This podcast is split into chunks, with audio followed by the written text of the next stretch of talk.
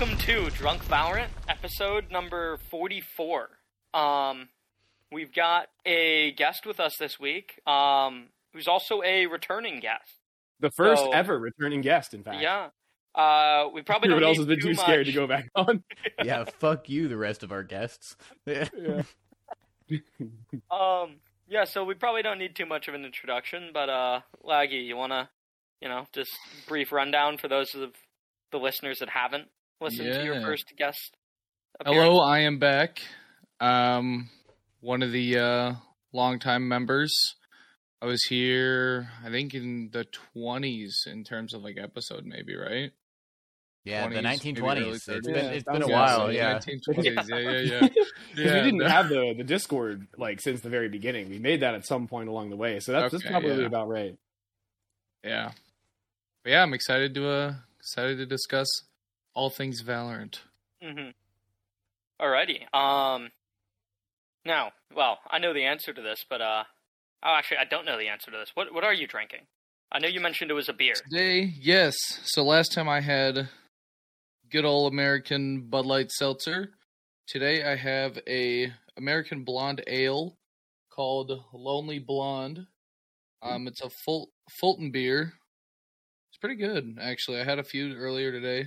It's not bad. Pretty light, pretty crisp, I'm assuming. Yeah. Refreshing. Now, can any of you educate me on what the difference is between a pale ale and a blonde ale? Because I really don't know. Well, a blonde ale is going to be much less hoppy and much more crisp and refreshing. Oh, I see. So you're looking more at a lager pilsner type beer with the blonde ale? Yep. Yeah. Good to know. Okay. I've been educated today. Yeah. Well, Hunter, what do you got? I have, this is a couple, I think it was it 2 podcasts ago? I forget when I had the other beer by the Crooked Crab Brewing Co. But this is my second from them, which is Haze for Days New England Pale Ale. Has a very cool kraken devouring a ship on the front. It is crafted with a carefully selected blend of Citra, Mosaic, Azaka, and Matuka hops for a pleasantly aromatic mix of tropical fruit kissed with citrus peel. Balanced and crushable. Yeah, they started with the common hops there, and then they went to out of their hops for sure.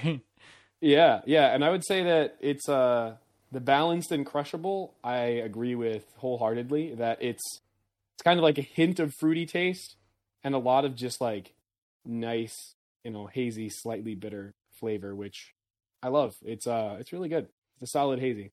That's interesting because I don't really consider any hazy to be crushable. So I'd be intrigued at what a crushable hazy is. Oh no, dude! Widowmaker's pretty crushable. Okay, but crushable is in I'd take 2.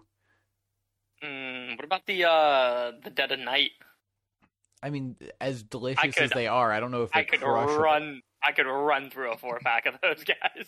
Yeah, I think to me, when I'm thinking of crushable, I'm not thinking literally I would be shotgunning them or something. But they just have this very light, pleasant taste that you take a sip and you immediately want to take another sip. Mm. Versus there are some beers that have just a ton of flavor where you take a sip and you're oh man, I need to process this a little bit.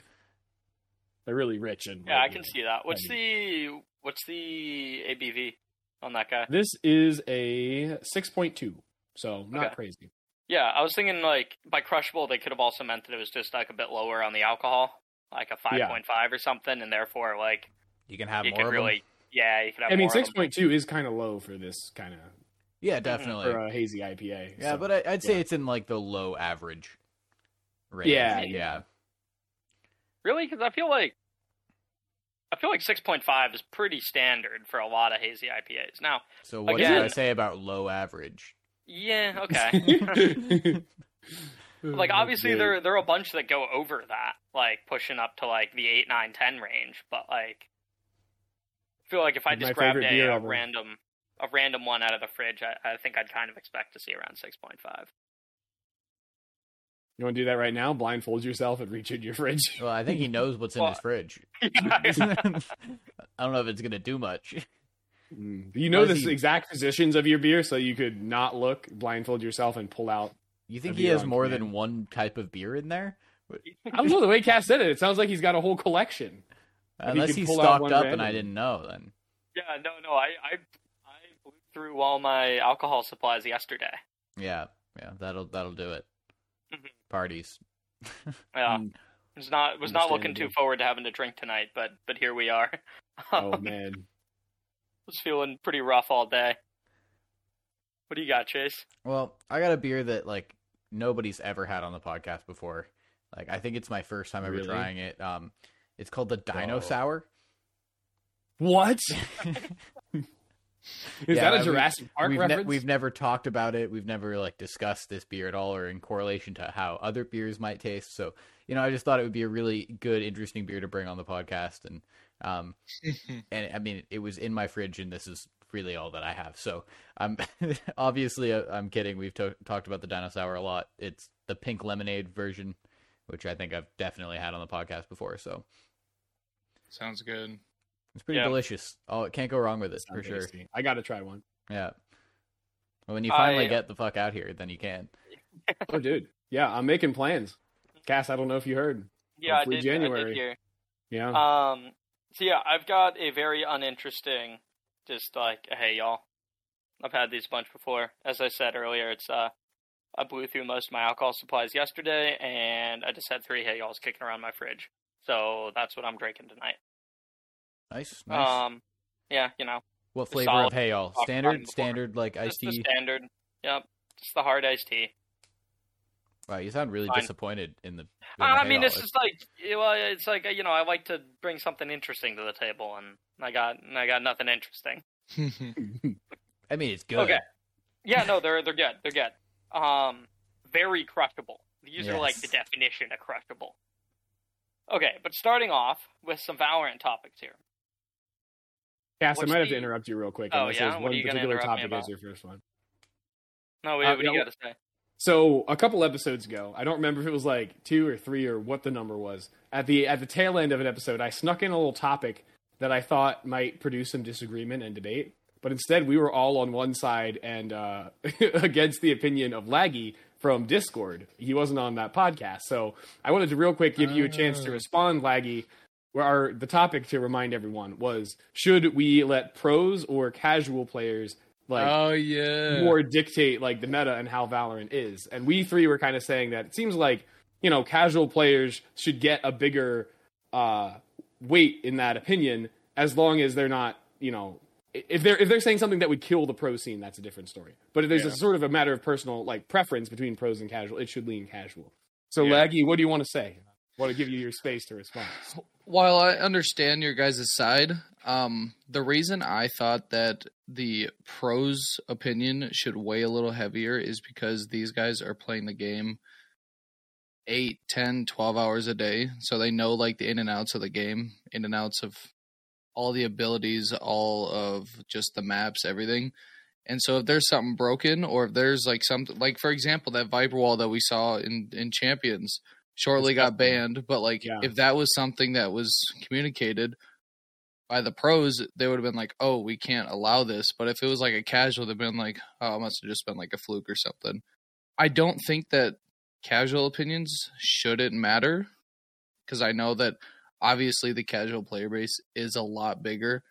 So I just feel like the people that are playing this game at a professional level, like as a job almost, they almost know the game as well, if not better than like developers. So that was my reasoning, but I definitely do understand like the casual player base holding a solid like weight to their opinion definitely makes sense. See, that makes sense to me, but like in the case of Bind, which we were discussing, of casual players tending to prefer it over pros. Oh, yeah. Okay. There I feel like that's more of a preference thing, rather than like, oh, well, this is a specific aspect of the game. Yeah, so in that case, I feel like Bind and having like the teleporters is more of like a fun thing for like the casual player. For the pros, they look at it as like just this gimmick, and it like... it makes the play style of the map very like cookie cutter. Like if this site doesn't work, I remember Hiko talking about it. If this site doesn't work, you TP over to the other site and you quickly hit it.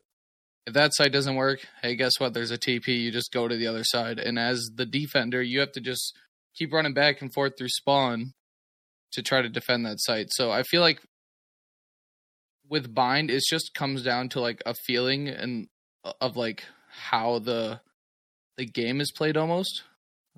So like pros look at it as a gimmick, but like the casual players, it's just like a fun aspect of the game. Like it's the only map with teleporters. So yeah, I definitely do understand why the opinions are different there. Yeah, I mean, I think that was most of our point was that, yeah, like if you're talking about decisions that Riot's going to make in the game, that's going to affect the entire player base. Like it's not just in pro, it's like the full competitive queue, unrated, whatever. Like if you're talking about removing a map from the game, then I think that the casual player base should have more of a say in that. Whereas I understand what you're saying about, you know, pros definitely knowing more about the maps and about like specific things with the agents, like they're going to absolutely know the ins and out of everything and just have more time with it to figure out what's right and what's wrong with the game. But purely opinion based things seems like it when they're affecting a massive like swath of the game or like then it seems like a, you know, casual players should have the biggest say in that because that's who's going to be playing the game in total more hours than pros. Yeah, I agree. In hindsight now, I do think that Riot made the right decision by taking out Split when they brought in Pearl, because Pearl and Split play very similarly. Like, there's a mid that, like, if you can dominate mid, you can pretty much go wherever you want. Mm-hmm. Otherwise, you're going to hit one of the sites. And it keeps every map almost very unique. You know, like, different play style. Like if they took out Bind and we had Pearl and Split in the queue, then you'd see it would almost feel like you're playing the same map in two of the slots, if that makes sense. Split and better Split. Yeah, exactly. Like I feel like they did make the right decision taking Split out because it plays very similar to that. Which was their argument, right? Was that they thought Split was the most similar to Pearl. Not that it was a bad map, quote unquote. But I guess that also kind of begs the question of, you know, they teased that they want to, well, it's not really a teaser. They just said that they want to bring back Split with possibly some changes. So I guess an interesting question is, what would they do to Split to change it so that, like, fundamentally it's not Pearl 0.5? I think they need to add teleporters. Just throw some teleporters. Yeah. I mean, like, just, you know, if you go and you hit A site and it's not working, then you can teleport over to B site, and then, you know, if B site's not working, then they would have the excuse to take Bind out. Yeah. Like, we haven't gotten rid of the TPs. They just put Bind's gimmick in Split. And then Bind just like steals someone else's gimmick. They just have zip lines and icebox, and Bind somehow gets like the zip line from Fracture. Just somehow connects the sites now.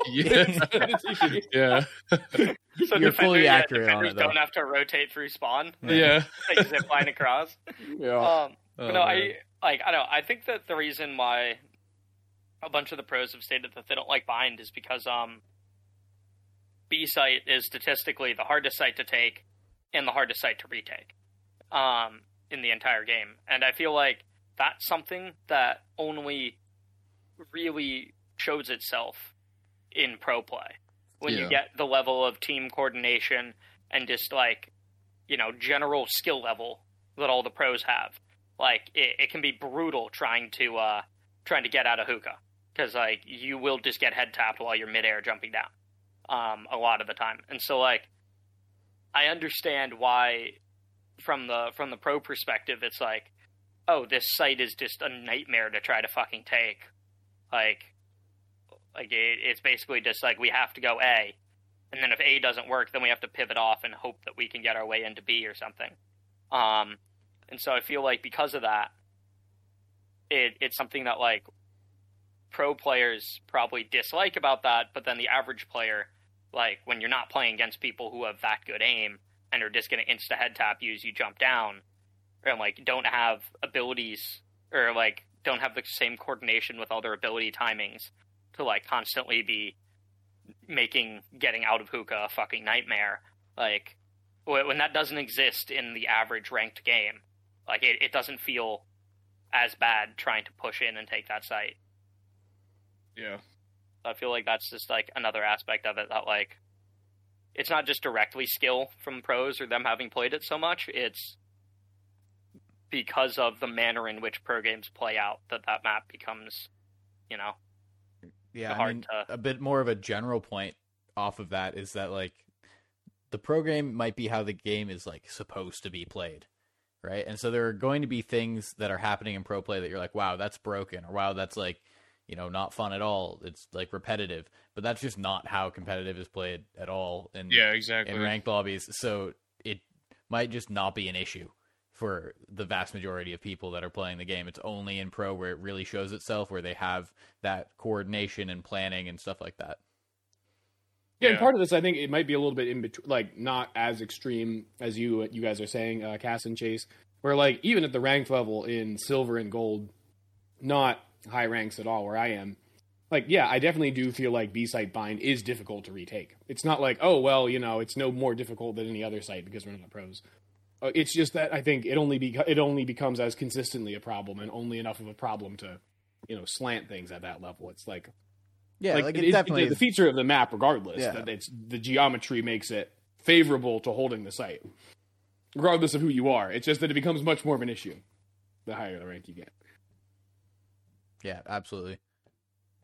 Mm-hmm. Well, I will say, I kind of assuming that the next map they take out will be one of the original, like, launch maps. I do feel like it's pretty clear at this point that Bind is the second most disliked launch map after Split. So I kind of expect that Bind will go next, unless the next map that they come out with is somehow, like, very similar to Split 2.0. Yeah, they just take out Bind and reintroduce Split. Yeah, I don't know. It's like I really like the remaining launch maps. I guess Ascent isn't technically a launch map, but, like, fuck. No, Ascent is a launch map. It launched with the game. Oh, okay, cool. Yeah, so it was okay. But, like, I really like Ascent and Haven, and I really like Bind. Yeah. So, like, I wouldn't really want them to take any of those out. Ascent is, like, a perfect map. It really is. Yeah, they can get rid of Breeze. Yeah, they can get rid of Breeze. Fuck that one. I don't like Breeze. They can get rid of Pearl. They just canned Pearl, isn't it? They just canned Pearl and put back in Split. They're like, yeah, they're like, actually, the game was better, like, 6 months ago. Yeah. Okay, well, another question here. Which character has the okayest ult? Like, most, you know, mid-tier ult? Yeah, just, like, the most mid. Because, like, most of the characters, when you look at their ult, like, name a character, right? Like... Phoenix. Yeah, sure. Phoenix. Great fucking ult.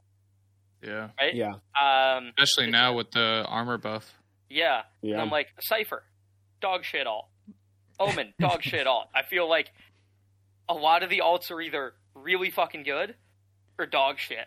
Yeah. And I'm trying to figure out who's got the okayest. Yeah, the, like, it's fine. And I the do first have thing that comes to mind for me is Skye. Skye is the first coming to mind for me. Yeah, I think Skye is good because really, literally, all you need is one or two picks, and you're like, okay, I'm using this, and now. Judging based off where these little cabbages go is what we can do next, like in the round. I feel like Skye ult's pretty good. I mean, it's okay, but, like, do you care if it gets no value? Or, like, very little value? Yeah, because one person technically could just shoot all the cabbages, right, and then you don't know where anyone is. And I'm not that upset about it. You don't have any value. You know, when the Skye on my team gets no value with their ult because one person is just, like, in a cubby and, like, shoots all three of them, then, like... You're like, yeah, okay. It wasn't, like, the most impactful to waste. Mm-hmm. Yeah, but I feel like it's like... I feel like it's better than just, like, situationally good. I feel like, as a general rule of thumb, it's pretty solid. It's like... Yeah, that's, like, that's pretty okay. Situationally bad. I feel like that is pretty mid-tier, right? When you're thinking about, like, Cypher and Omen ults as... like you listed as bad ones, then those are situationally good and mostly bad, right? Yeah. Yeah. I almost, when you think of it in a situational term, Cypher's ult might be better than Skye's. Because what we're saying is that somebody could shoot all three of the cabbages and you don't know where those other two people are. But Cypher's ult, you're getting a a frame of where everybody is. Guaranteed you have the knowledge of where people are. It's all five instead of three. Yeah.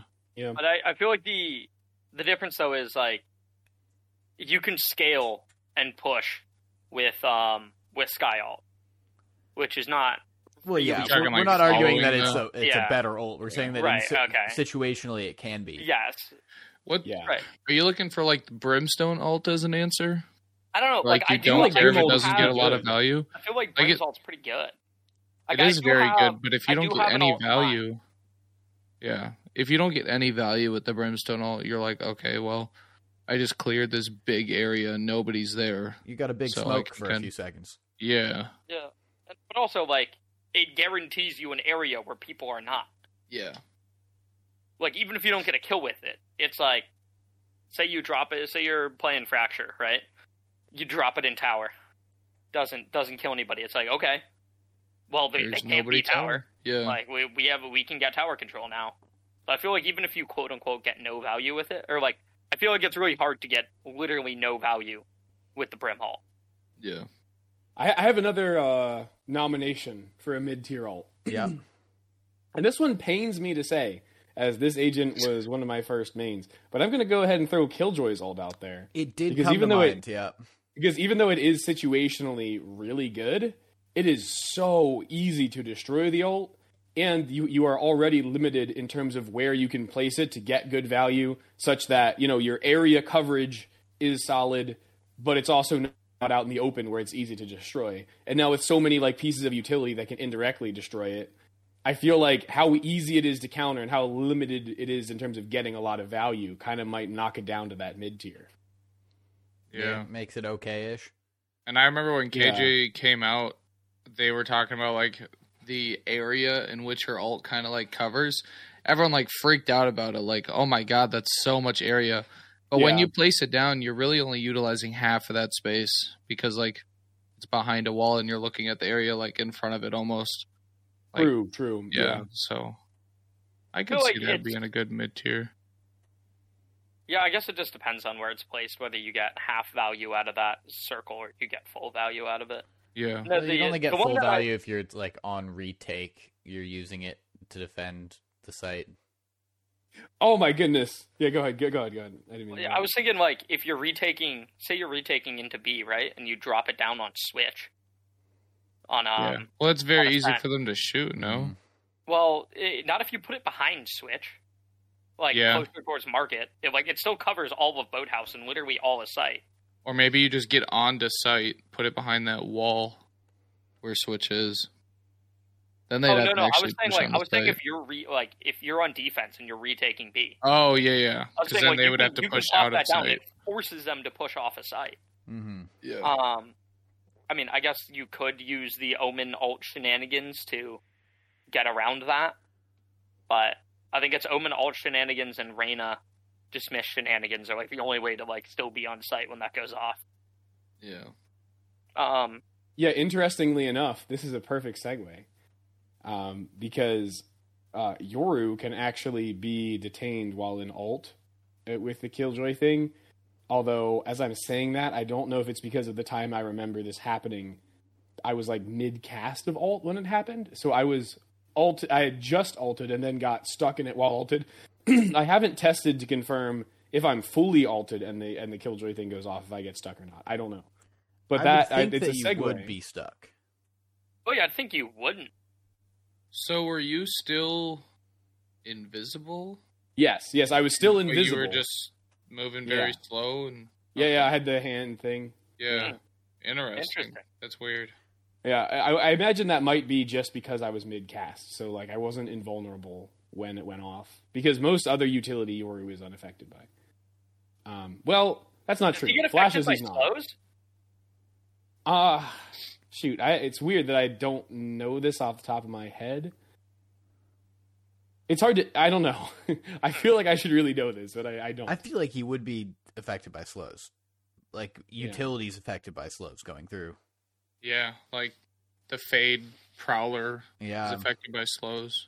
Mm-hmm. But I did just think, when I was thinking... when you guys were talking about KJ, I just thought, I think Yoru's ult is a good definition of a mid-tier ult. Mm-hmm. Because even though, yes... you are a super Sova drone.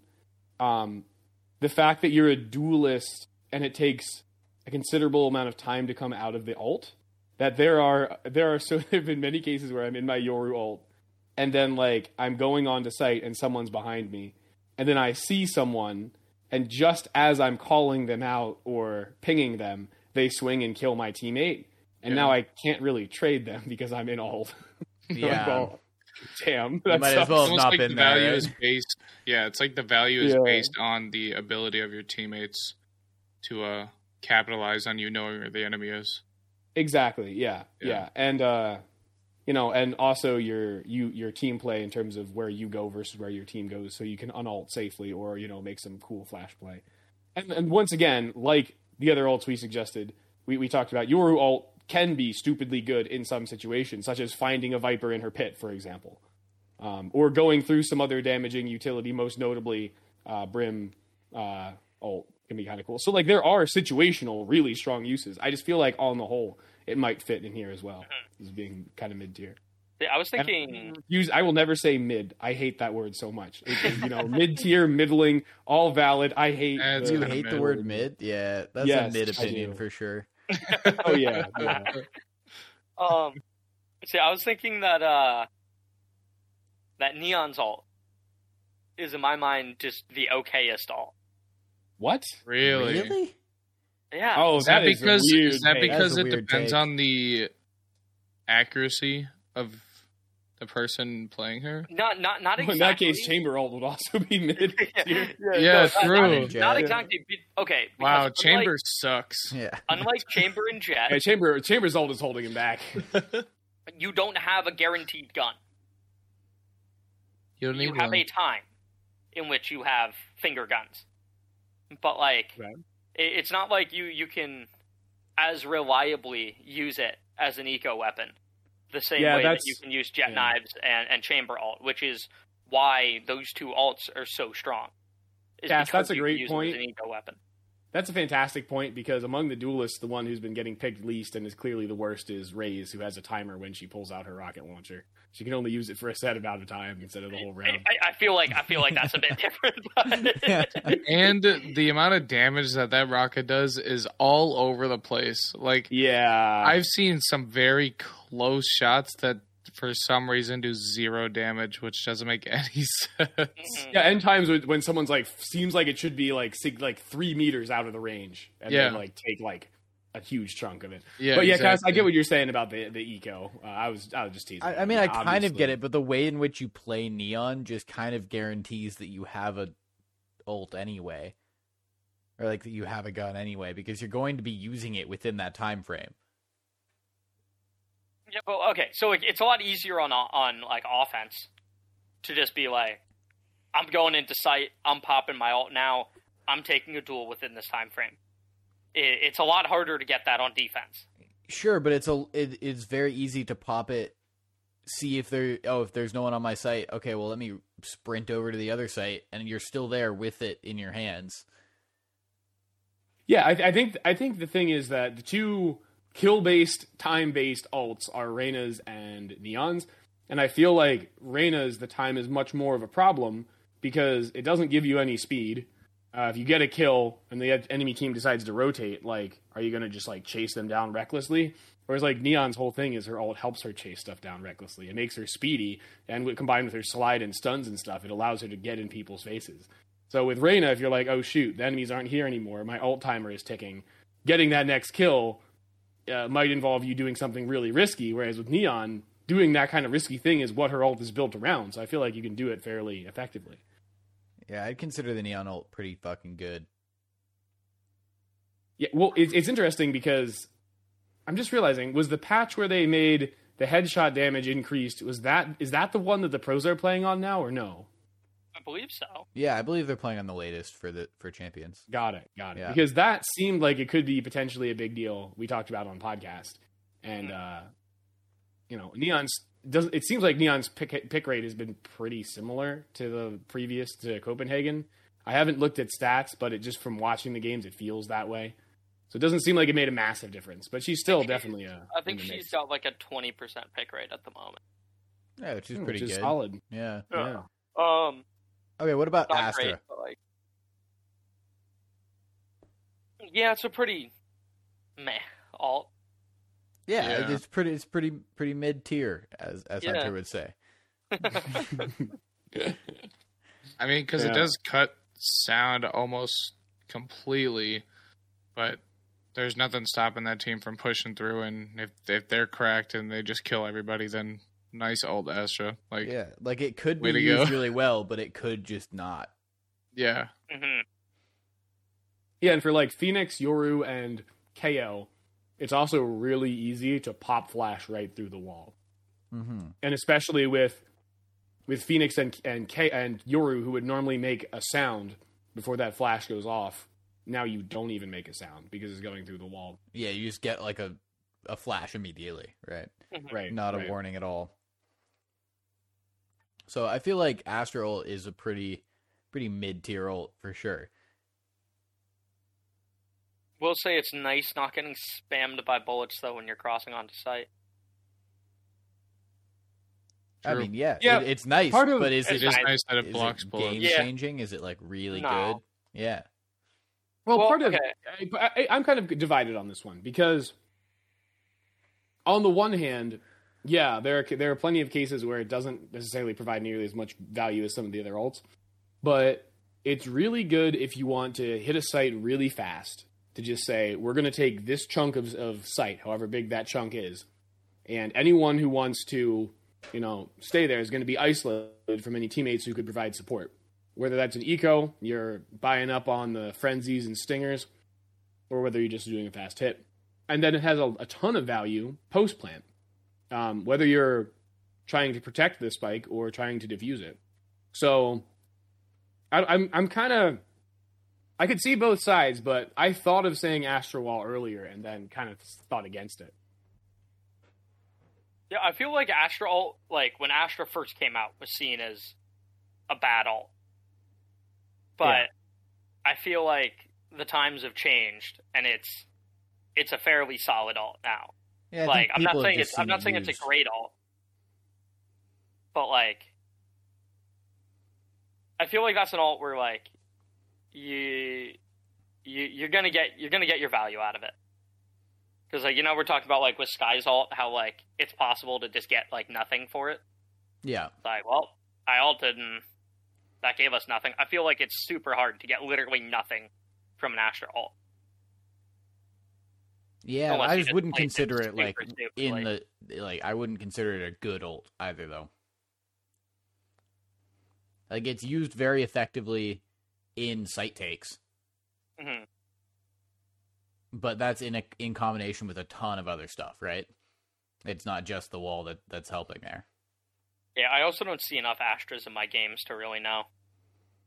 Yeah, very true. Yeah, I don't remember the last time I had an Astra in a ranked game. It's been a long, long time. Even up in Diamond, I don't see it.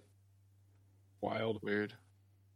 I will say, the way this discussion has gone, I pulled up a list of agents to help myself, you know, think through these different options. And I will say this is kind of a testament to Valorant's agent design and agent ult design that they do such a good job of making interesting and good ults. Because I was looking through the complete list of all 19 characters, and it's really only two of those, Cypher and Omen's ult, that we're saying those are bad ults. Like, the rest, we're deciding whether they're good ults or mid-tier ults. And that's impressive that they... that they managed to make that many interesting ults and that are good. And even Sova and Cypher and Omen, you can do some really cool things with. Well, not really Cyphers. You can do some at least helpful things with in some situations. Yeah, I mean... that in the game we just played, I ulted behind the enemy attacking A on Icebox and got a 4K. I don't do that without that ult. Mm-hmm. No, I mean, you might have still gotten the 4K, especially in that game, the way you were playing. But... maybe. Yeah. They were kind of just standing still, clueless. Yeah. They had no idea. That's funny. Yeah, but, like, I think that there's a lot of ults that we were talking about that are in the A tier. So if we're determining mid-tier is, like, you know, meh ults, like, I wouldn't exactly call them mid-tier because the upper tier is so heavily weighted. Yeah. Yeah, it's kind of like it's There's S tier and A tier, neither of which we're discussing, and this is kind of B tier. Yeah, we're like, what are the B, C tier ults? Right. And then we got Omen and Cypher down in D tier. Yeah. Right. Mm-hmm. Is there any other B tier ults we haven't talked about? I mean, I guess I'm looking through the list. I'm not seeing Sage ult in there. Sage ult. I feel like Sage ult like never gets value. Yeah. Wait, are you being serious? No, he's not being serious. Okay, you said that. I was wondering. I thought there was a chance. I'm like, he might actually think that Sage's ult sucks. Yeah, I mean, because he's never rezzed. It just like yeah. Revive me, Jett. When I do get rezzed, it's just so they can bait me. True. Understandable. That's a vibe. No, we were playing a game with kids the other day, and I think I got rezzed twice, just staring at the enemy, being like, "Well, I'm dead again." Yeah. another I see what I am to you. I'm just a bait. Oh man, I'm gonna have more deaths than rounds played. Yeah. Yeah, I was playing a game on Pearl with someone who plays with us often, Oliver, and he rezzed me right after I'd gotten opt at like mid doors on Pearl towards B side. He thought the opper had left; they had not, and like I was the tip of the spear, I was the first one in, so I just rezzed, and literally the second I became not encased in jade crystals, just immediately down again. Uh-huh. It was one of the worst. It was one of the worst Sage rezzes I've ever seen. But no, I got worth laughing about. I got rezzed by a Sage the other day when I was playing Jett on Icebox. After I had whiffed all 5 knives. Oh, no. So I get rezzed and I just have a classic and no armor. Like I am not the person you should have rezzed. Nor the round you probably should have rezzed in. Like yeah. Well, no, I think the rest of the team bought. Mm. Like, I think I hero rifled the round before, and then, because I was like, well, I got my knives for next round. And then popped my knives, and then it's just, I was the first one who died. So our Sage is just like, red. Yeah, classic cast with knives. Hey, when I have knives, either I'm going to die first, or someone on the other team's going to die first. I mean, those are often the scenarios in the way that you play. Yeah. I'd argue it's probably the exact same thing with Chamber. I'd argue it's not even having knives; it's just most rounds. Okay, so Tracker actually shows you your first kills to first deaths now. And I was looking through them, and it's per map though, not overall. Yeah, it's per map. It doesn't show them overall, but I wish it did show them overall because I found a single game out of like the last 30 or some more that I played, in which I had more first deaths than first kills. Very cool. Very cool. That's pretty nice. So clearly I'm doing my job right at getting first picks. Yeah. Or someone else is just throwing. God, dude, that's the best feeling when you like tilt somebody. Like the one that I can think of is on Ascent. I had a game where it was like, me and this one other player were constantly taking duels at the beginning of every single round from, like, B tiles to tree. And then when we swapped sides, we did the same thing again. And I just won almost all of them. It's just like, I love how stubborn they were to just be like, I'm going to win the next one. They're like, oh, I'm in after my own heart. That was a duel of gentlemen. Yeah. Neither backing down. Continuing the contest of skill. Yeah, we actually played a ranked game just before this podcast with us four and Big Tony, who is often mentioned on the podcast and will eventually be on it, hopefully. I also looked it up. Laggy was the only one who was sorry, not the only one. Laggy and Cass were the two who were positive on first kills to first deaths. Laggy was 3-2 first kills for death, first deaths. Cass was 4-2. I was 3-4, and then Chase was 0-3. Yeah. But him playing Sova, it just kind of makes sense. He's not seeking out the first kills. Yeah, I often just have 0 first kills. That's really interesting. I should look at that more, Cass. I know you mentioned it to me off podcast, but I just think that's so cool to see. Well, I mean, it's like it's very relevant for me because that's the style in which I'm playing, right? Especially on like the Jett and the Chamber. where I'm actively seeking out those duels. So it's nice for me to know, like, is it working? Is what I'm doing working? Because at the end of the game, it shows you your first kills, but it doesn't show you your first deaths. So I have to manually go through, like, before I tracker started tracking that, I had to manually go through and count it up and be like, okay, well, like, you know, like, this game I had, like, call it 5 first kills and, like, 3 first deaths. So I'm +2 this game, which is, like, it's fine. It's not great. But, like, I wouldn't, beforehand, I wouldn't really know if I was, like, you know, maybe I got 6 first kills, but I had 9 first deaths, you know? Mm-hmm. And, like, before Tracker showed that, it was just kind of, like, hard to know. So it's nice for me to know that, like, in the manner in which I choose to play the game, I am being fairly effective at it. Yeah. In that one regard. That's cool. Yeah. No, sorry, you had something to say? I was going to... No, yeah, no, you can keep going. It wasn't very important. Okay. All right.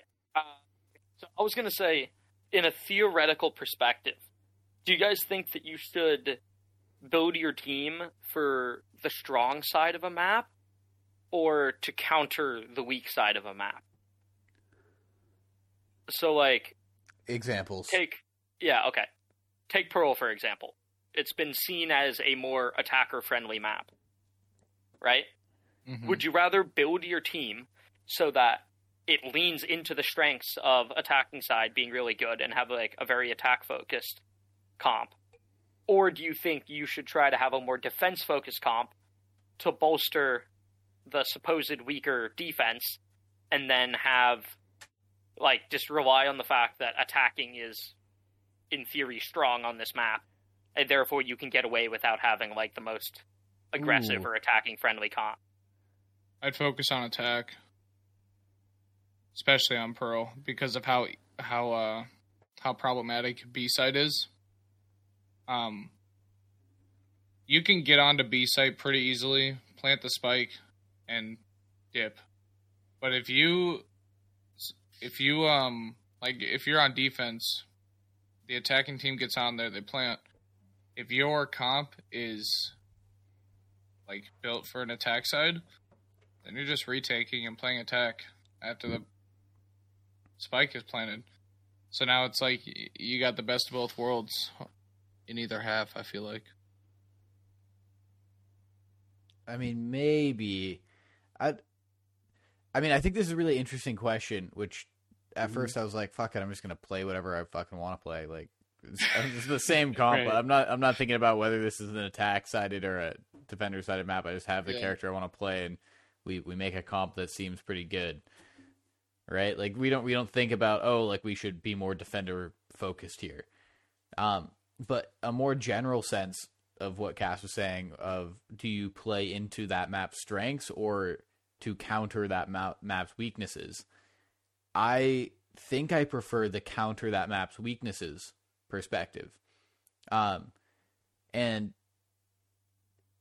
to bring that into the example that Cass gave, was that if this is a really attack-sided map and we have a defense-heavy comp, I think I prefer relying on the fact that the map is attack-sided to, like, help us get those attack rounds and then hopefully get more than what you're expected to on defense. Yeah. Right? So you're kind of subverting the expectations and then relying on the strengths of that map to bolster the other side of it. Whereas the other way, you're kind of going all in on the attack and then just hoping you can fend off when you've now set yourself up, like, poorly in team comp and poorly in map design for the other half. So I feel like that's just a recipe for getting, like, 9-3'd. Yeah. Yeah, and I will also say, as I'm thinking about this, I feel like balance is also really important. Because I think if you're looking to bolster the attack side of a map and you really wanted to go all out on that, I feel like there would be situations where running 2 or even 3 duelists could make some sense if you're just trying to do really good on attack. But obviously, that's going to make you very vulnerable when it comes to defense. And so probably you're never going to seriously consider running three duelists. So I guess I feel like the key thing is having some semblance of, you know, keeping it together on both sides, but I'm having a hard time figuring out which would be the one to, which would be the philosophy to prefer. Okay, well, when I was saying, like, lean more attacker-sided or, like, lean more defender-sided, I was mainly thinking, like, it's like, instead of running the Chamber, you run a Killjoy or a Cypher. Or, like, instead of running, like, a Sova, you'd run a KAY/O. Thinking, like, even within, like, the roles, right? There are certain agents that are just more aggressive than their counterparts. Mm-hmm. And so I was kind of thinking along the lines of, like, well, if we want to bolster our defensive half, like maybe we take a Killjoy here and just like have Killjoy lock down one of the sites, and like we have a Sova to like to try to push him back or like get recon for us rather than a KO who's going to be playing more aggressively. Is kind of what I was thinking in terms of that. I see. So more minute. Yeah. Not really should you run five duelists? Or should we run Cypher, KJ, Chamber? Yeah. I mean, I think that's just taking it to the extremes, but it shows... Like, taking it to the extreme shows what the real conversation is about, I feel. But, yeah, I think obviously you still want, you know, smokes, flashes, like, duelist on your team. Like, that's I feel like you want to dive. Like, you want someone who can dive out. So, like... That's mostly duelists, but I feel like you could have a team in which your KO is your dive player. Yeah, you're talking like a team almost centered around having someone be like that sacrificial lamb. Mm-hmm. Like just the take space bitch. Yeah. Yeah. And then as long as your team follows, then you're fine. Hey, you have spike bitch and take space bitch. Yeah. So you're saying basically instead of like having like a Raze or something just bounce back into sight.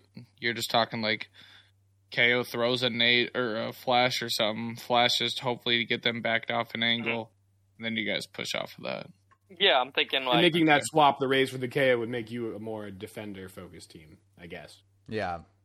Mm-hmm. Yeah, if that was your direction. That's weird because Raze is just so good that I feel like she's pretty solid on defense as well, which is the weird thing about that comparison. But then like honestly like. To go fully defender-sided, you should just... You play double smokes, and you have Brim be your dive player. Yeah. Yeah, you have, right? You have him drop smokes. You have him drop three smokes, volley off an angle, stim-beaking his ass into sight, just gun-ho. Yeah. Just ready to run and gun. And he's your dive player. He's simultaneously spike bitch and take space bitch. Yeah, well, and then maybe everyone's just following, goes through the stim beacon. Yeah, doesn't even bother using his gun. He just W keys to sight and holds four. There you go. He could buy a gun every round for somebody else. Exactly. Yeah, maybe you run double controller, double initiator. So you have one or two flash agents who flashes out first, and then there goes Brim. Mm-hmm. Yeah. That dump truck. And then Cypher to hold flank with his trips. Yep. There you go. The entire point of this conversation was Cass trying to get me to play more aggressively. He's like, if I can't bring Chase to the duelist role, we'll bring the duelist role to Chase. Funny.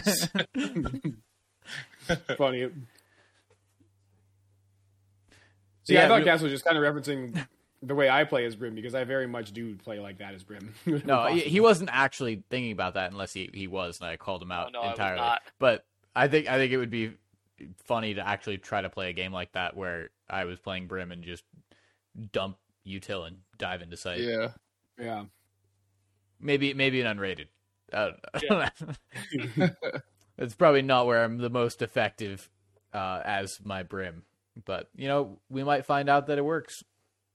Yeah, buy a shorty every round. I'd probably have like a stinger. Yeah, I was thinking. Don't go to the dark side. No. If you buy a stinger and you stim beacon yourself, you're gonna be reloading every second.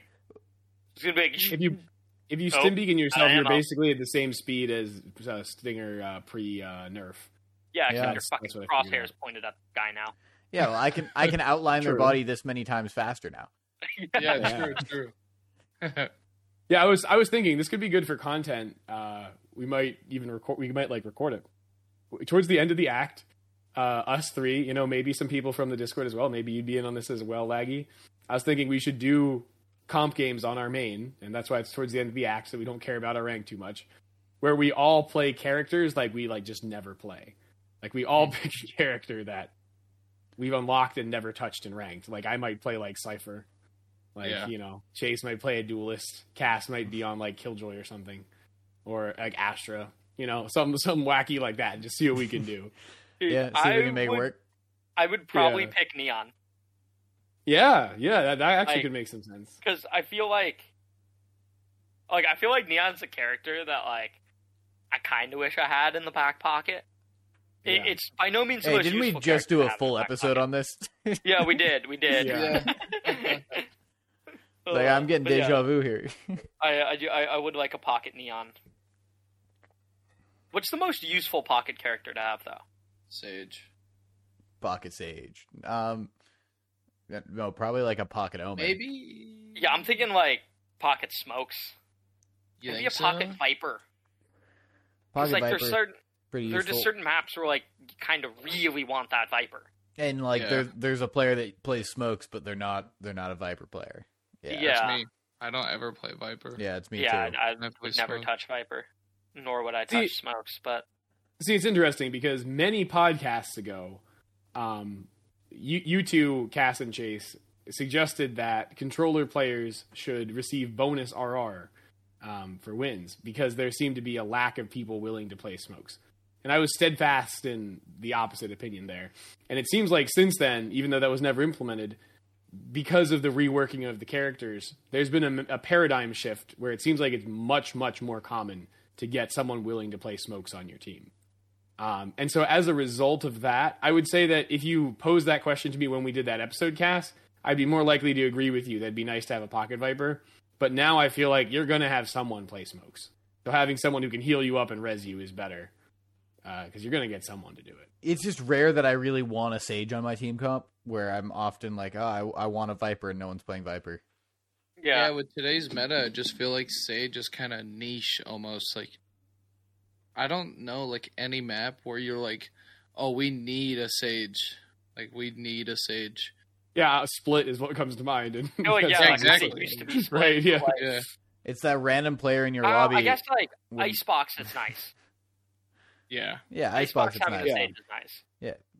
But it's that random player in your lobby who's we don't have any flashes. Who should I go? And another random player is oh, we need heals. Oh, my God, dude. We don't have flashes. Who should I go? Yeah, I forget. When did you start playing the game? Oh, yeah, sorry. I didn't interrupt.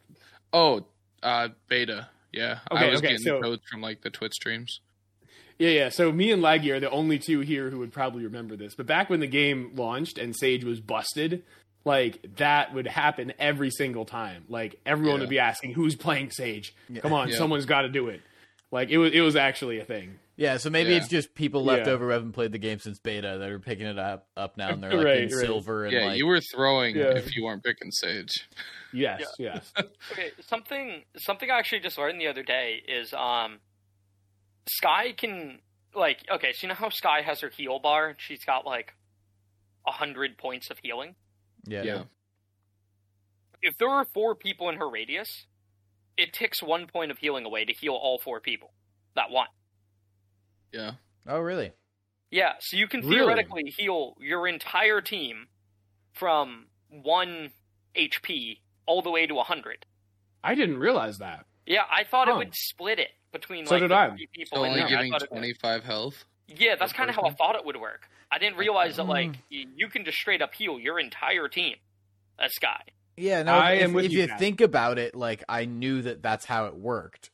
But if you would have asked me the question, I would have probably said, oh, it must be split. Yeah. They don't know the meaning of the word. Yeah. Yeah, I'm thinking, because I find that oftentimes, Skyes don't buy heals in pistol round. And I feel in pistol round, having the Skye heal is probably really fucking nice, especially because you're more likely to be deathballing as a group of five. Just like herder W key. So like I feel like when you're gonna unga bunga onto site with pistols where people are less likely to just one tap you, like having that Skye just running in the center of the group, like protect the president. Just, he like, doesn't have a gun now; just has a heal out the whole way in. Yeah. Not maybe. Yeah, it's probably a bad idea. It's probably a very bad idea. All right. What was the point of this? No, just like Skye's potentially a better healing agent than Sage is. Oh yeah, healing agents. Yeah, kind of not like, healing. So if is someone's the least... like, oh, like, yeah, we need heals. Fucking pick fucking Skye. At least we got flashes too. Yeah. I guess it wasn't a good example for me to say we need flashes and then say, oh, like we need heals, but yeah, there was more like smokes, and then someone's like, oh yeah, we need heals, and you're like, well, no, we need smokes a little bit more than we need a fucking healer. Like, yeah, I'd rather have an Omen than a Sage on most maps. Yeah. Well, see, this is where I feel like we need to get into the definition of what is a pocket player. Yeah. Because I think of a pocket player as not, oh, well, what character do you want to, make sure you always have on your team? But I think of what character do you want to have to be basically your hype person, the person who just makes it a lot easier for you to do well in the game. Oh, and that's why, interesting. That's what I think of. Because I think of the classic scenario of, the girlfriend of same rank playing with their boyfriend and of same skill as their boyfriend, trying to help their boyfriend, being caring, or the reverse of the boyfriend trying to boost their girlfriend, or the girlfriend trying to boost their boyfriend. Either way, that's the stereotypical dynamic of one person playing the Sage, or it could be this guy, I guess. Yeah, now this is a different definition of pocket. Yeah. So I think like you're saying that this would be that other person's pocket Sage. It's their character to help them. Now, what Cass was referencing in the original question, I believe, was more as a player, you yourself, Hunter, what character do you want to have in your back pocket? Yeah, I was saying, like... Not somebody else, like, you have a... Yeah, I understood it the way Hunter did. I was thinking they were asking... I see. No, I was saying, like, what's the character you want to... That, like, you want hanging around for a rainy day, you know? Yeah. Yeah, like, what character do you wish that you were able to play? Although we literally just had an episode on that. Yeah, right? I was going to say, Cass, what's the difference between that other episode's discussion and this one? Oh, like, because the characters that I want to play are not the characters that I think would be a good, like, pocket pick. Yeah. Yeah. Oh, I'm saying, like, it'd be nice if I had someone... Or it'd be nice if I had either smokes or flashes in my back pocket. That, like, if you could have a pocket Skye... Yeah, if you could have a pocket Skye... that was so good at flashing that it almost guaranteed that you'll never be team flashed. That'd be really nice. Because then you could have flashes thrown for you, push off of those flashes, and if you're getting damaged and you're able to escape, you just ask him for a heal. Yeah, I mean, you're still going with the other definition of pocket here. Yeah, that is the definition. I think that's a more interesting question, honestly, because the other one is like a very slight variation of the topic. Yeah, no, like I like the other variation. You're right. You're right, Hunter. Yeah. I wasn't even thinking about that. Who do I want to be assisting me throughout the game? Yeah, exactly. I like that. Yeah. I definitely want flashes. Yeah. A Skye would probably be the best pocket. Then you have someone pop flash for you and be able to heal you up. Yeah. Okay, so, like, having someone with, like, a nasty KO, though, like, where they got, like, they just know their left-click distances so well to get them to, like, perfectly pop for you would be so nice. Oh, yeah. Yeah, but you could do the same with a Skye if you're at the right angle. Like, if they're that good at, like, having it pop behind your head around a corner or something. Mm-hmm. Right, because, like, the Skye's harder to pop flash for herself, but, like, a KO can easily pop flash for themselves. Yeah, but, like, I feel like with, like, certain left-click KO lineups, like, you're just, like, the nastiest flashes in the game. Like, there's nothing you can do. Like, the ones, like, I'm thinking of, there's this one on Ascent where you throw it over the wall as you're pushing A-side Ascent. you just huck it over everything, and it pops so high up in the sky, like over the wall, that your team pushing out doesn't get caught by the flash, not even like that half flash when it's behind you. But everybody on site is just absolutely fucked.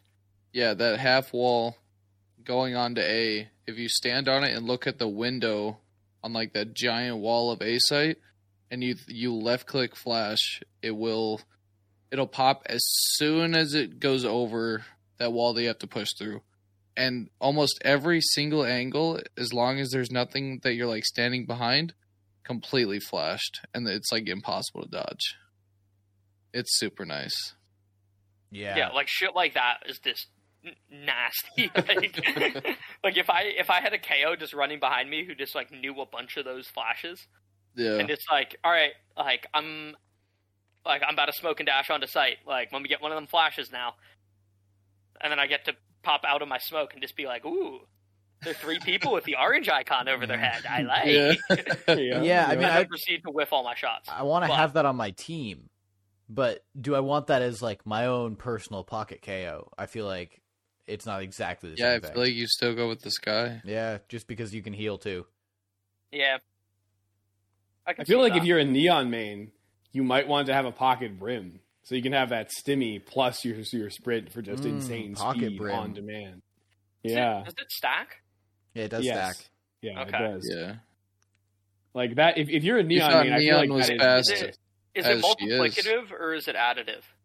Do you know? I'm pretty sure it's additive. It definitely isn't like an insane jump. Okay. I have no idea. Wait, well, I was thinking that like Neon E makes you call it 30% faster. Now, I'm pulling numbers out of my ass here, but let's just say Neon E makes you 30% faster. And then Brim Stim Beacon makes you call it 15% faster. I was wondering, are you now 45% faster, or are you like, do you get 15 on top of that already 30% that you have from your E? No, I think it is additive. Okay. Yeah, I think so too. So you're just 45% 15% faster than the 30% faster of the E? Is that like how that multiplicative? Multiplicative would apply the 15% to the total of the 30% included. Yeah, holy crap! So it'd be 15%. It'd be 15% of 130 instead of 15% of 100. Oh my god! Added on to the 30. Imagine how fast that would be. It's definitely additive. There's no way it's multiplicative. Because I've played Neon and gotten stimmed by Chase. I definitely wasn't like, oh my goodness, I'm on the good drugs now. Yeah. It was a nice boost, but it wasn't like insane. I wonder what the fastest speed you could get in the game is. Like if you had like a speed trap or something? Yeah. Okay, because I know that you can... You know how fast you were running there, sir? I know that if you... It's very hard to like actually make this work in game, but I know that as Jett, if you walk into a Cypher trap, you dash backwards... And then while the Cypher trap is pulling you back towards the middle, someone shoots it, it slingshots you forward. Yeah, what about those weird, like glitchy, like, dashes you super dashes. Yeah. Like, that'd be pretty fast. I think the super dashes just move you long distance. I don't think you move much faster. You do move faster. Yeah. I think you definitely do. Hey, Cass, I'm pretty sure it takes the same, like, amount of time as a regular dash and gives you that much more, like, distance you've traveled, which would necessarily make you go that much faster. Yeah, instead of halfway down cat on Ascent, you are now top MCT. Cat all the way into market. Yeah. In the span of one dash. It's pretty dumb. Mm-hmm. Yeah. I don't see them used, though. I feel like they're very, very difficult.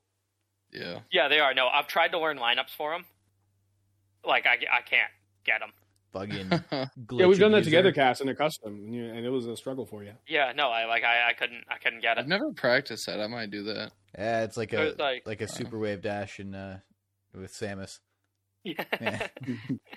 No, because there's one that I really wanted to learn on Icebox, on like attacker side, to just put you like way the fuck up in the air, which allows you to peek, be long, and boiler. Because currently I know, like, a double updraft spot that, like, allows me to peak all the way down B long, and then I can float out and take that peek on Boiler if I don't see anybody belong. But I feel like that's the unoptimal order. I feel like it'd be better to peek Boiler first and then float out to take the peek belong. Yeah. But the only way to do that is know this, like, this super dash that, like, sends you fucking way up in the air. And, like, I could not get that line up to work at all. Now, should you be able to stimmy a jet dash? Oh, my goodness. You go from spawn to spawn. Yeah, you stimmy the super dash? Stimmy the super dash. I'm thinking that's a situation where it could... This brings me back to before Brim's stim beacon provided speed, where Cass would hate being stimmed because even though he's shooting faster, which is a positive thing, he's not used to shooting faster, so it throws things off. And similarly, I feel like, yeah it's great if you're... What'd you say? I know where you're going with this, and I would absolutely hate it. Yeah. And so what I'm saying is, you know, you would have to practice with Jett to get used to the additional distance with the stim.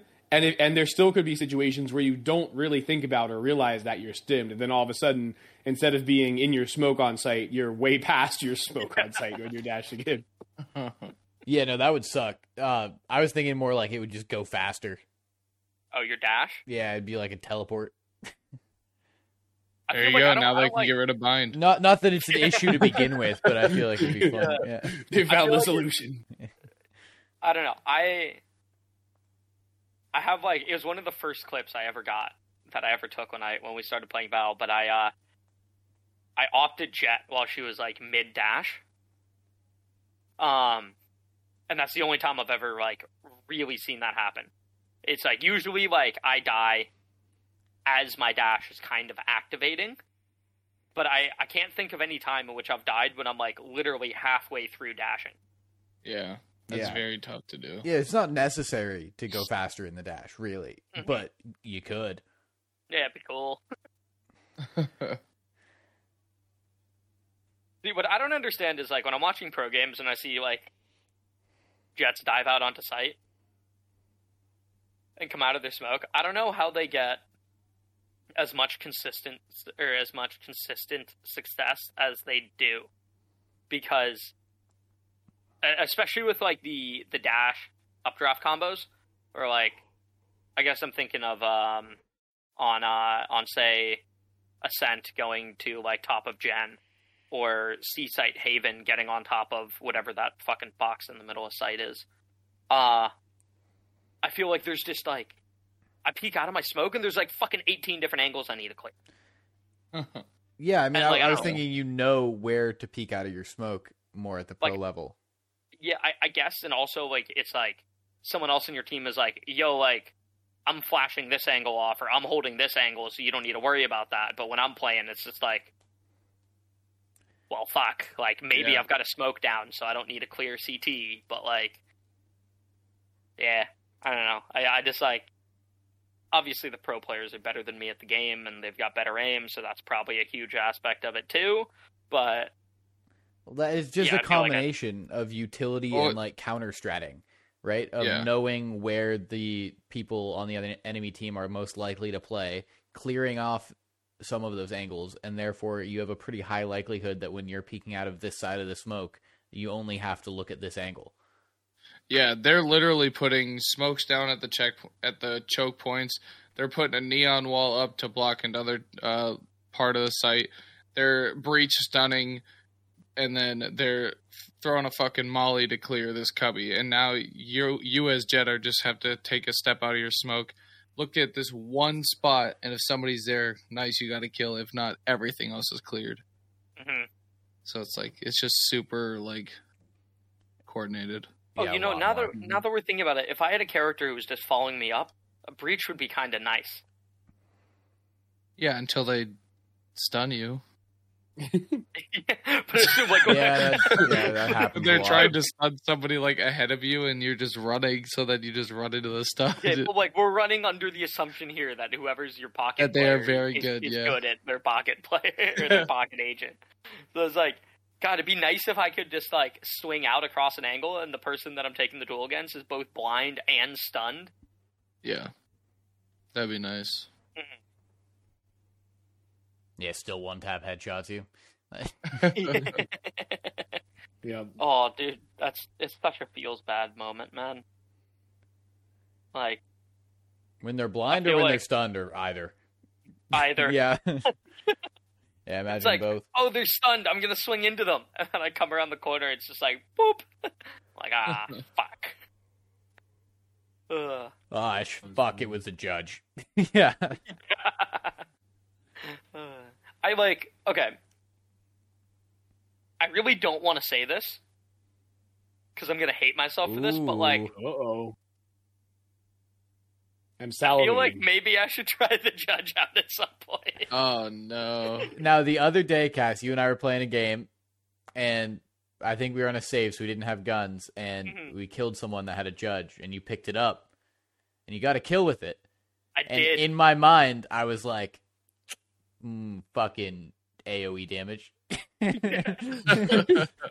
Bullshit. Bullshit shotguns. Right? Helping us win this eco round. Yeah. Yeah, it makes so much sense because you play two of the three characters who tend to do really well with the shotgun. I would say Jett, Chamber, and Raze are the three who are most naturally inclined towards it. Oh, I have two judge kills this act. Wild. Did I get two kills that round? Maybe. Yeah, maybe. Do you guys watch Valorant TikTok? No. I don't watch TikTok. Yeah, I don't have a TikTok. There is a viral Neon on TikTok that is absolutely insane with the Bucky. It is ridiculous. They're just like bee-hopping around everything. They throw their wall down. They'll like go through their wall. They'll see somebody. They'll go back into their wall. And as they're going back into their wall, they'll slide backwards, just pop them in the face with a Bucky and continue moving. I'll have to find some of the TikToks for you to show you, but it is absolutely insane. I know there's a Neon main who's like mostly posts the stuff to Reddit, but who's just like exclusive Neon one trick Marshall only. That's an interesting combo. Yeah, and dude is like actually cracked as fuck with a Marshall. Now, I haven't seen any, like, full games. He's just, like, obviously when you post highlights, reels, you cherry-pick. Yeah, you're cherry-picking your best stuff, right? And so, like, I don't know how successful he is in general, but I believe he's an Immortal using a Marshall only. So, like, one would have to assume. Pretty successful. He's fucking cracked. Yeah. The Bucky, though, like, I feel like that's impressive because the Bucky's just seen as, and kind of is, just a dog shit weapon. So, like, I can definitely see just wild movement and then combined with a Bucky working out, and that's, like, a pretty dope clip. Yeah. Fuck, dude. Chase, was it you playing with me when we pushed tower on Fracture the other day? And there was, possibly. Like... yeah, there was just a KO in there with a fucking Bucky who just, like, one-taps both of us as we swing in. Maybe it wasn't me, but yeah, that's a rough moment. Yeah, like fuck. Now he's got my Vandal. Dumb. Doesn't even use it. Just keeps the Bucky. Bucky. I feel like that's I feel like tower on Fracture is like one of the areas, or like I think it's a really unique area that like Valorant has introduced in map design, in which like it almost makes sense that if you're going to be the tower player, that you should have a shorty. Yeah. And, like, I can't think of any other place on the map or any other situation in which it's, like, you actually want to have a secondary. Like, the only thing that I can really think of is if you're opping. Yeah. Just, like, having a shorty or just, like, having a frenzy is nice. For when you miss and somebody's able to push on you and then you just pop them in the face. Yeah. Right. But I can't think of like, I think it's really interesting how they've created this area on the map, which is like so crucial to hold if you're going to like, or like it's so crucial for you to take if you're going to plant on B as the attackers. That having a defender hold up there with a shorty is just, like, actually fucking dangerous. I would argue, though, that Bucky and Judge are arguably much better than the shorty in that circumstance, although, you know... But they can't swing out a tower. They can't swing out a tower with the rifle. And take a fight unless they gentleman's buy, and they whip out their sheriff and take a swing. Ooh. They could do it the other way. Hold on, let me just do some quick maths here. No, you've done them. No, how much... No, but, like, how much is the Judge? Judge 18? 1850? Let me see. I have the wiki here. So it is cheaper than the Vandal. Yeah, dude. Okay. I didn't realize what math you were doing. I could have told you that. Yeah. Well, I was just wondering. It's like, but it's not so much cheaper. Did you just do math to figure out if something was cheaper than the Vandal? Yeah. I don't. And the math was 1850 plus 200. No, plus 150. No, plus 800. Because Hunter's saying you buy the sheriff. Okay. Yeah, sorry. It was really tough. You got to whip out the calculator. For that. I know. I don't do mental math. Yeah. Like I got to whip out the notepad apparently to remember what we're talking about. Yeah.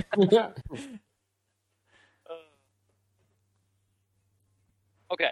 Well, one of the other things I want to talk about here, because this is something that I don't fucking pay attention to in game, and I'm wondering if any of you guys do, is I think there was a clip that I saw a while back, and I believe it was Shazam, but it might not have been, talking about when and why to use alts. And was saying that he was just like, you want to bring all your alts out in like a swing round that's going to like break the other team's economy is when you want to use those like really strong alts, because winning that round usually means winning two rounds. And I was saying, I never fucking think about that in game. Now, obviously, playing Chamber and Jett, I typically bring my alt out on save rounds. Yeah. But like, I don't have very team-oriented alt. But in general, it's like, well, we should use this Viper's Pit on the round that's going to break the enemy team's economy, or we should be like comboing this like this Fade alt and Breach alt on the round that's going to break the enemy team's economy.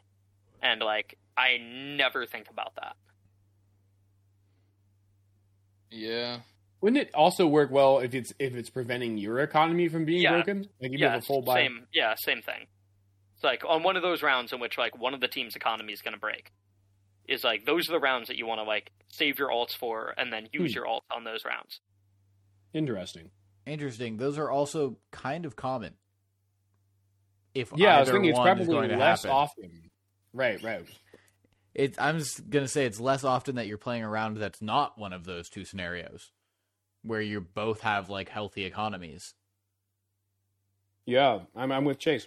Yeah, like, those don't often happen. Yeah, like, because if you pop out an alt in a round where, like, everyone full bot, it's like, cool, you won the round, but the enemy team is still full buying. Like, they still have a chance to win the next round. So I get what Shaz is saying, but I feel like that's a whole new level of thinking, which is kind of why we've never thought of it that way before. Like, that's what separates the pros from us casuals. You know what I mean? Like, understanding and knowing, like, when these rounds occur, like, hey, we need to use this. You know? So outside of the economy-based alts being, you know, Chamber, Jett, to a lesser extent, Neon, and I suppose technically Raze. Like, outside of those, I feel like I get annoyed when my team uses their alts on our eco. Like, unless it looks like we're really turning the tides, right? We get a couple early picks. We recover some rifles, and it's like, hey, we got a fighting chance here. Like, maybe we should pop off this Sage Res and, like, dump some Fade Util. Yeah. Or, like, dump the Fade off. But, like, just all the time I feel like, oh, we're in this eco. We've got nothing but, like, Scarifs and, like, some pistols maybe, and then, like, your Sage is, like, using her res that round. Or, like, the Breach will ult onto sight. And it's like, I feel like this ain't the round for that. Yeah. Yeah, fair. I mean, from the other perspective, they could be like, oh, well, the ult is what might give us the chance to win the round. Depends on how early in the round they're doing it, right? Like, Sage res is a kind of a specific thing of, like, you probably don't want to res on an eco unless, you know, you have a very solid chance of winning that round with the res. Because if you're down, like, it's like a 4v2 and you res, it's like, well, okay, well, we still have fucking frenzies and a man disadvantage, and they have full buys. Like, we're still going to lose this fucking round. Why would you waste your ult? That does piss me off. But something like a Breach ult, you could argue that, like, hey, you know, this will get us those couple of picks, a couple of weapons, and then we can turn the round from there. Because that's a much more early round kind of, like, we're going to attack onto site with this, or we're going to push out on defense with it.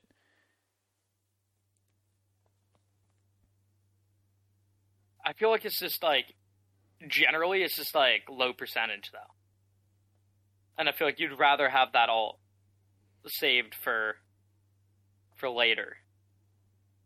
Yeah, but I guess then, like, the other problem that you run into is, like, I'll often see people, like, hang on to their ults, like, the entire game, because, like... That's what I'm thinking of. Yeah, like, they don't run into, like... If you're just waiting for this perfect situation, you're never going to use the ult. When if you used it when you got it, you could possibly get two ults in that one half and really help your team out multiple times. Yeah, like I noticed that the most with Chamber is like, well, if I can afford the op, I don't really want to pop my ult because like I've got the credits to like buy this op right now. But there's definitely been games where like. For the entire defensive half, like, our economy is just strong enough that I don't need... Or, like, I never need to use it. Because it's like, we'll win 3 rounds and we'll lose 1, but I'm at max credits again, so I can just buy that op. And it seems like a waste for me to use my alt when I'm at max credits. You know? Yeah. But then it's like, well, maybe I could have had 2 alts. Or maybe I could have had 3 alts this half instead of just 2. But yeah, so, like, I don't know. There's definitely, like, a tougher balance in there that I'm not great at figuring out. Whereas, like, I feel like that's a lot easier when I'm playing Jett to just be like, well, yeah, I've got a Vandal this round, but, like, having the knives to clear this close corner could be nice. Right? In case somebody's holding tight, then I can just, like, right-click them. And so I feel like I'm way more willing to bring out Jett knives on a round in which I've bought into. Whereas, like, I don't really want to bring out a Chamber alt in a round that I've bought into. Interesting. Yeah. I mean, there's just... It's so, like, game situational, I feel. So, like, I see what Shaz is saying. It's like, of course, you want to save them for a pivotal round, but, like... Every single round is so different in itself that in the moment it could be the right scenario, even if it's not one of those pivotal rounds. But then all the way back to the beginning is most rounds in the game are going to break somebody's economy. Like you're not going to be able to buy the next round. Like I feel like it's not super common where you're both flush enough to lose the round and still full buy the next. Yeah. It happens, like, a few times in the middle of each half. Right. Yeah, I'm realizing probably if we're talking about saving an alt for an economy-breaking round on one side or the other, you're only ever going to have to wait one round. Because I don't think it's realistically possible for both teams to have a full-gun round, you know, end the round, have the next round... also be a full gun round for both teams. And then the next one after that. So 3 rounds in a row are full gun rounds for both teams. I don't think that's realistically possible. So, because one of the things I was thinking in my head is I was like, well, if you're holding, whenever you hold on to an ult and don't use it for some reason, that means you're not getting any new ult points this round. So that's one negative to consider. But then I realized you're only looking at one round of ult points. So that makes it a little bit more easy to think through, a little bit easier to stomach losing those. Yeah, but like I see what you're saying, but like, I feel like this is more noticeable and like higher elos, because like, when's the last time you've seen a fucking save, like a multiple person save in one of your games that you've played? You're talking like after the spike's been planted and yeah, like yeah, no, playing... that still doesn't happen. Like yeah, in like, Diamond, no. Yeah, you're playing defense. In the first 10 seconds, your two B site defenders just get fucking rolled. The enemy team's 5-man strong, get bombed down immediately. We're like 15 seconds into the round right now.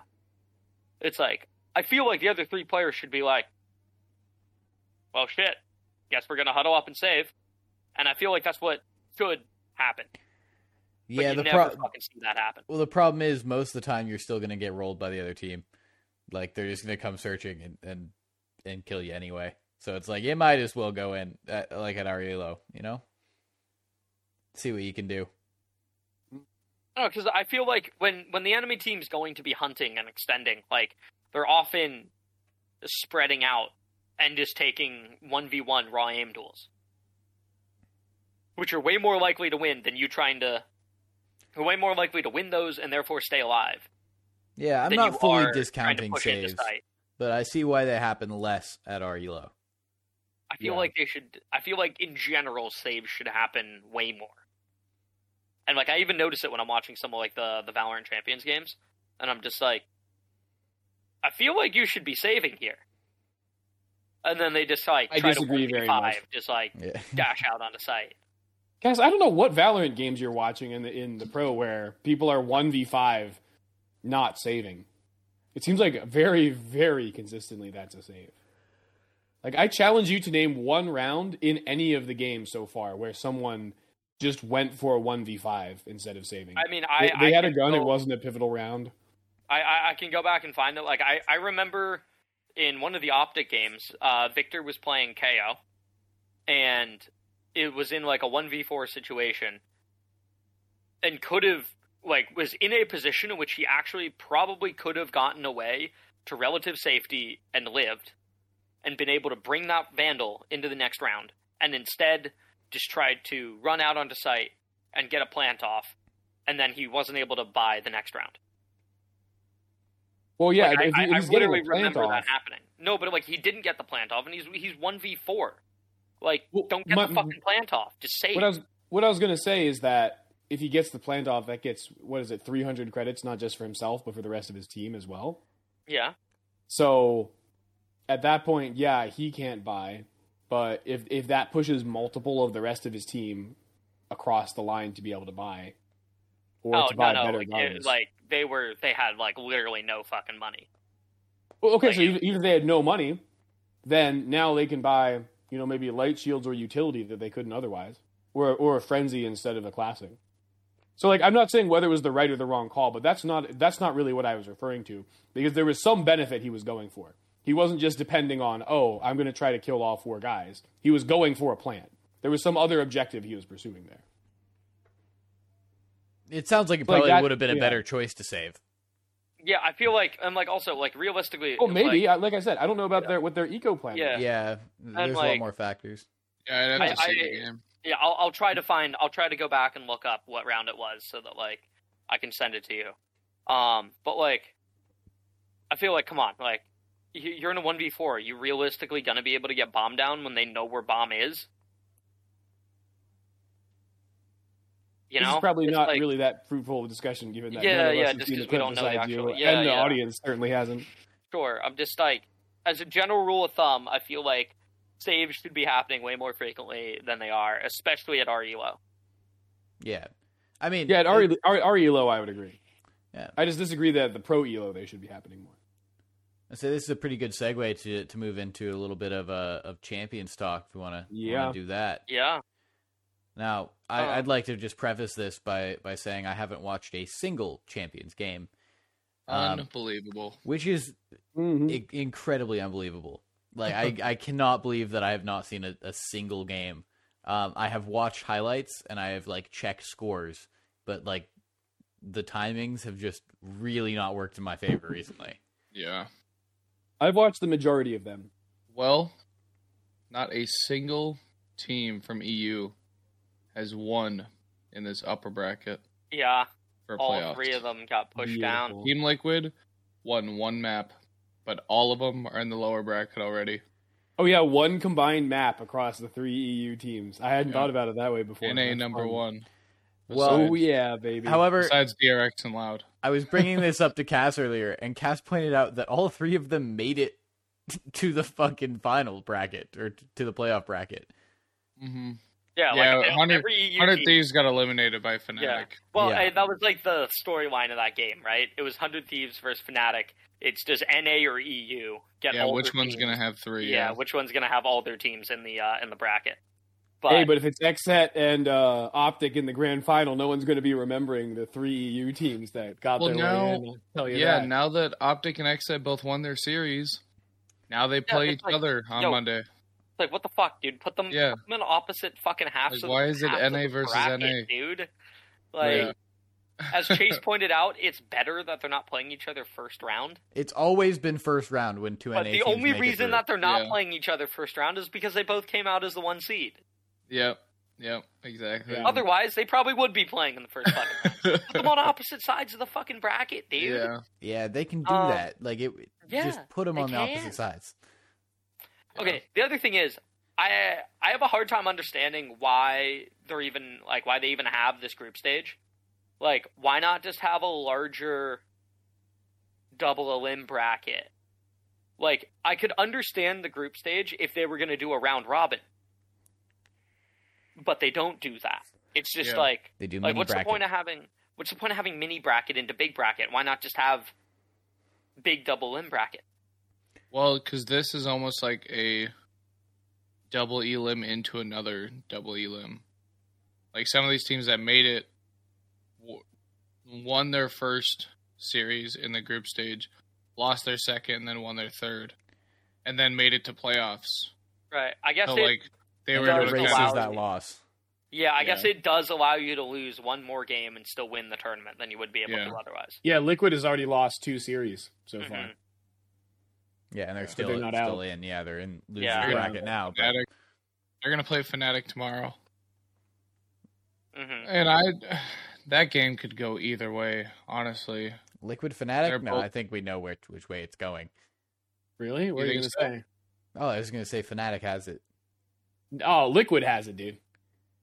I am more on the side of Chase, but Liquid has been proving me wrong time and time again. Yeah. See, they played Phoenix on Breeze. Who the fuck does that? And they win. Yeah. They win with Phoenix on Breeze. Like, how does that work? It doesn't make any sense. I just don't like Liquid. Really? Yeah, I just don't like Liquid. I just, Like, I like Fnatic. Fnatic is just like... Fnatic a lot. Wins, If Fnatic wins, we can see Boaster twerk some more and we're chilling. Yeah, it's like, I feel like Fnatic's got the more charismatic team. Yeah. Like, don't get me wrong. Like, I love watching Scream one-taps as much as the next guy. You know? But, like... Yeah, I don't know. And, like, so Tony's favorite non-NA team is Liquid. Mm-hmm. Oh, then we must hate them. Yeah, true. Okay, fuck, but he was saying that he likes Liquid because they just constantly go for these, like, whack comps. Which, if that was on any other team, I'd be like, yo, that's cool as fuck. But for some reason, I just don't like Liquid, and I don't know why. Because they go for whack comps that don't work. Yeah, but it's like, I've got nothing against Liquid personally or anybody on the team, like, personally. It's not like, oh, like, you know, I don't like Yompi, and therefore I don't like Liquid or whatever. It's just like, I don't know. There's nothing that, like, makes me dislike them, but I don't for some reason. Yeah. Yeah, for me, I have... They're very scrappy, Valorant. Oh, for sure. For me, I have a deep-seated distaste for EU teams. Like, specifically, not... EMEA includes, like, Turkey and Russia and something else as well. Yeah. But, like, teams that are from EU proper, I have a distaste for going all the way back to the first international tournaments when there are a bunch of, you know, hive mind commentators and Reddit people saying, oh, well, NA looks exciting, but they will fold at the G's. Right, yeah. EU. The NA versus EU is just huge now. Yeah, so I kind of hate EU because of that. Yeah. Yeah. Like, oh yeah, but until they hit the real strategy aspect of the game. Like, are there any EU listeners? Are there any what? Any EU listeners? Do you know? I know at least one is. I know at least one because he came into voice chat once. He had a really cool British accent. Yeah, that is true. Him. Yes, I was like, straight out of Iron, I believe was his name. Yeah. Yeah. Yeah, well, we have a couple of EU listeners, but we're majority NA. Yeah. Yeah. Anyone from EU, this is all well deserved. EU sucks. Yeah. No, the thing is, I love Boaster, man. Boaster is so funny. I love Boaster. And Artis from FPX, after they won Copenhagen, he's like, "We're having a massive after party. Drinks are all on me. Just hit up my DMs on Twitter." And he actually followed through. People hit him up on Twitter in Copenhagen. And he's like, "Here's the address." And he took care of the tab. Cool. It's like, holy crap. He also had probably the nastiest Red Bull clutch. Oh, honestly. Oh, yeah. Oh, my God. Yeah, that game was insane. Fuck. Yeah. That was probably the best play. What did the game end? 1917? 1917. Yeah, that was the final score. Oh, my God. What game was this? This was DRX versus FPX map 1 in started playoffs. Yeah. Oh, shit. I got to watch the highlights of that for sure. Or at least this play. Oh, definitely. Yes, you do. Just watch OT. It was Artists. It was either Artists popping off or Stacks popping off. And it was just ridiculous. Damn. I mean, there was another game earlier in the tournament and I couldn't tell you which one it was, but I just saw the scoreline that was also really deep overtime. Something there's a 15-17 or something like that. I think that was another DRX game. DRX has been DRX Furia. I'm just looking 16-14. Yeah, DRX went to multiple OTs. Oh, well, DRX 100 Thieves was 18-16. Okay, that's the one I was thinking of was DRX 100 Thieves. Yeah. DRX has just been on the biggest OT games. They haven't lost a map yet. Yeah, Champions. Honestly. Oh, they've O2'd everything? Yeah. They have. Damn. I hadn't noticed that, but you're right. I have it up right here. Wow. They are going crazy now. The meme is that they always finish in 5th or 6th place, so let's see if they can finally break. Well, the meme was that they could never beat an NA or an EU team, and now they've done that. Yep. OpTic did the same thing. Their thing was that OpTic has never beat an EMEA team, and they beat Liquid today. So they finally broke that curse. Have they really not? Yeah, they were 0-7 against EMEA teams. Shit. They also didn't lose in group stages, which is a new one for them. Eh? Yeah. They normally start tournaments with a loss. Yeah. Yeah, they usually limp in and then turn up. Every single series of OpTic, though, have been a 2-1. They have not 2-0'd anyone yet. Yeah. And so I know we really haven't got into it, but I'm just going to kind of automatically go into my little soapbox thing, being a seasoned veteran guest, you know? Speaking of OpTic, apparently there's a chance that OpTic does not make it into franchising. Yeah, what? Yeah. As really? An org, yes. Yeah, you DM'd me to talk about this. Yes, so yes, there's already news. Wait, how is that possible? I know. I don't know. There is already news that TSM is looking to buy out the entirety of OpTic Valorant. The entire 6-man roster. All the players and Chat? Yeah. Wow. TSM is looking to buy them. Because TSM would get in? Yeah, just because of how... Yeah, I guess. It doesn't make sense to me. I can't even imagine. I guess they're going for the orgs and not the teams, and then thinking, oh, the teams will trickle up to the orgs that we go into Valorant. Is that what Riot is thinking with OpTic? This? Yeah, but how is OpTic not a big enough org? OpTic is absolutely a big... I mean, right. I understand that TSM is a bigger org, especially when you look... I mean, I guess the other thing that I could see is Riot has a relationship with TSM through... Yeah, TSM has an LCS team. Yeah, they've got an LCS team, and so there's already this rapport, and they've got I guess they could have faith that TSM is going to operate as a good org. Yeah. But TSM is also the company that has a CEO that's been exposed for abusing their employees or whatever it is, whatever that story was. OpTic doesn't have that. And there's no way OpTic don't meet, like, the financial requirements, you know? Like, yeah, that's just weird seeing that the OpTic team is potentially up for purchase is... It blew me away, and I sent it to Hunter, and I was like, this needs to be talked about. Yeah, it just doesn't make any sense. That would mean, like, at least there'd be some other teams, too, that are getting in, or other orgs that you would not be expecting. Yeah, so I pulled up... there's this guy named Mr. Funhaver in the Valorant community. He is one of the journalists. He's not, like, as big as, like, George Geddes or, like, Bodork, but his... prediction for the Americas League, which is North America and South America, only includes 6 North American teams and then 4 South American teams for a total of 10. And for NA, he has TSM, C9, 100 Thieves, Sentinels, NRG, and T1. He doesn't even have OpTic on that list. I didn't know that NRG was big, honestly. Yeah. Yeah, but to think that the two teams still in Champions and doing well are not on that list. Yeah, it's so weird to me.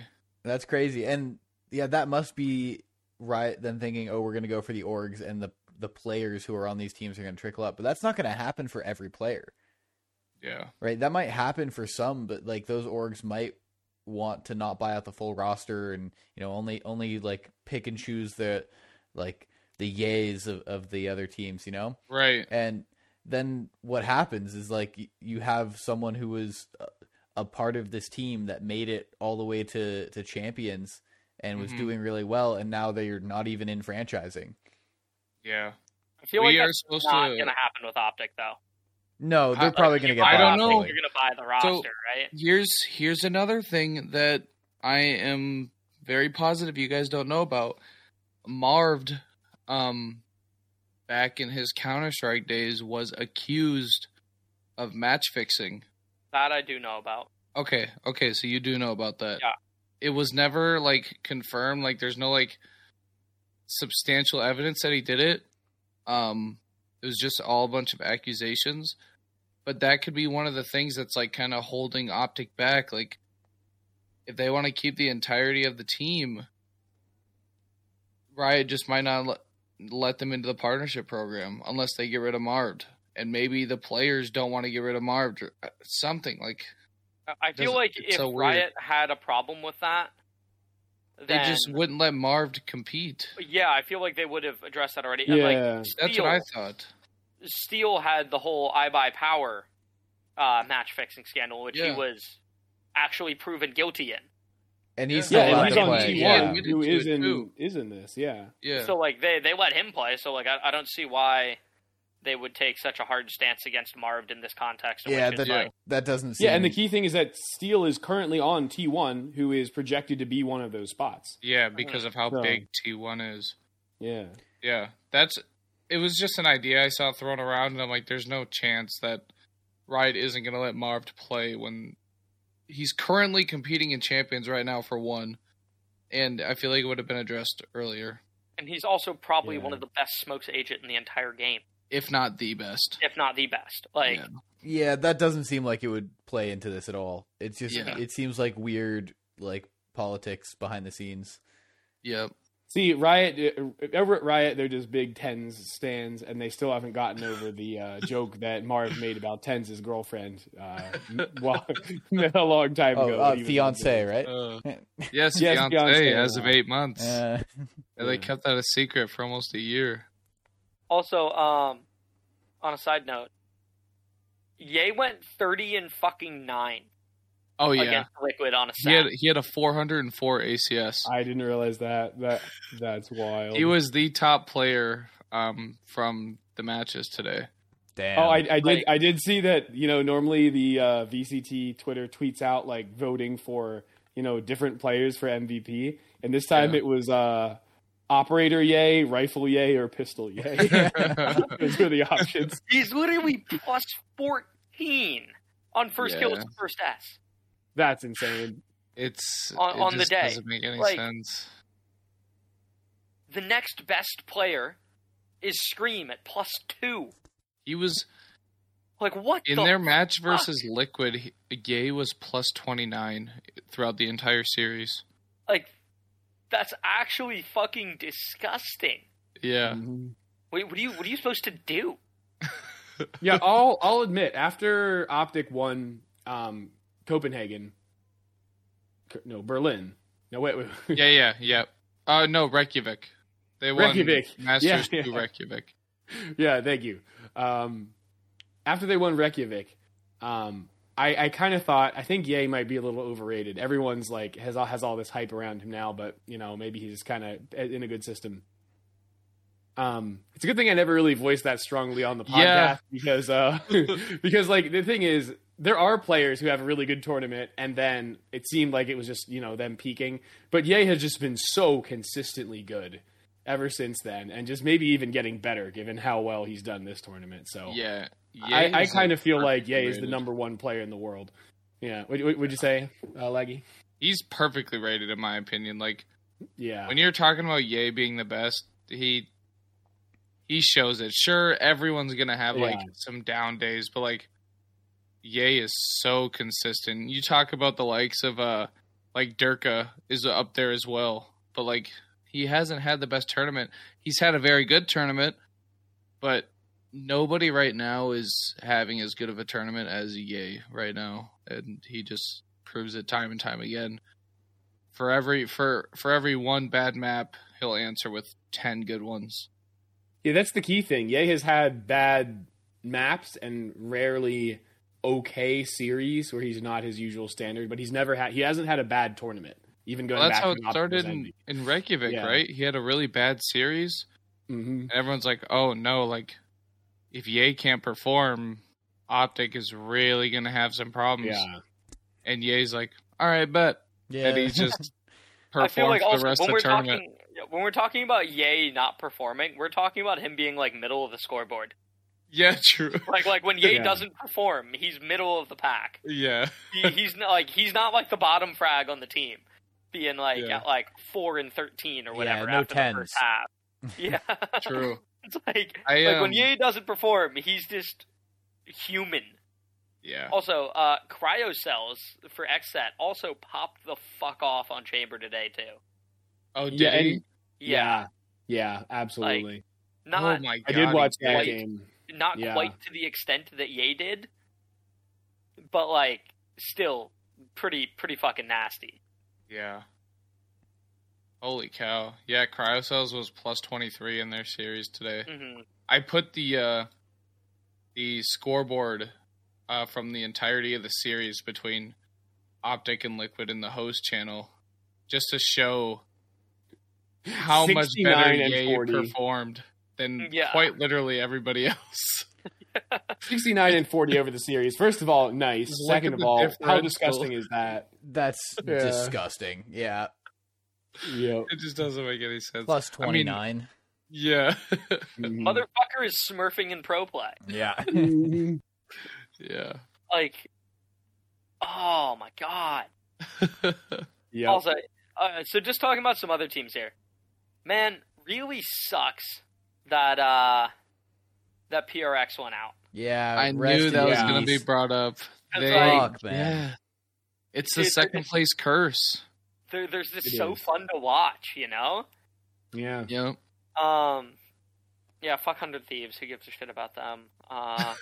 It really is that second place curse, though. I think the same thing happened to Loud in Copenhagen, right? Yeah. They got second place at Reykjavik, and then they went into Copenhagen, and they lost out of group stages. Okay, but they got really unfortunate in that OpTic threw their opening match. Oh, yeah. Loud just got fucked by OpTic throwing their opening match, and then having to play the elimination game against OpTic. Yeah. Which was the finals of Reykjavik. I will say I love the OpTic versus Loud rivalry that has been kind of created. Yeah, just from that one event, basically. Yeah, I heard that there was, I heard that there was one of the Loud players who was being interviewed, and he said, "We really don't want to play OpTic again. We're done with them." Well, it's the only rivalry too that like has been consistently every like the teams have been the same players every time. Yeah, like, 30 haven't been any roster changes. Yeah. We could see it again. If Loud beat DRX and OpTic beat XSET for the upper final, it would be OpTic versus Loud, which would be insane. Yeah, it'd be pretty cool. I feel like that's kind of what's favored to happen to an extent. Really? I feel like DRX is kind of going off. DRX. Right? But Loud has only lost to OpTic, though. Loud has beaten Zeta and... Actually, they beat Zeta twice in group stages, and then they beat Leviathan, who was looking really, really good. Yeah. Leviathan before they beat them was looking very good. Yeah. They took DRX as well. The betting odds are super fucking close in that game. Where do you see betting odds for Valorant? Yeah, it's on BLR too. Yeah, really? Wait. Yeah, or bet BLR, but bet.gg. Well, yeah, BLR.gg. I've always wanted to kind of bet on these games. Yeah, it was funny because I was talking with Tony. Wait, bet.gg doesn't work. Oh, really? Huh. Yeah. Oh, it's gg.bet, I think. Oh. But yeah, if you just go to VLR, like it'll show you the betting odds under the upcoming match. But yeah, it was funny because Tony and I were talking about like some of the betting odds on the first.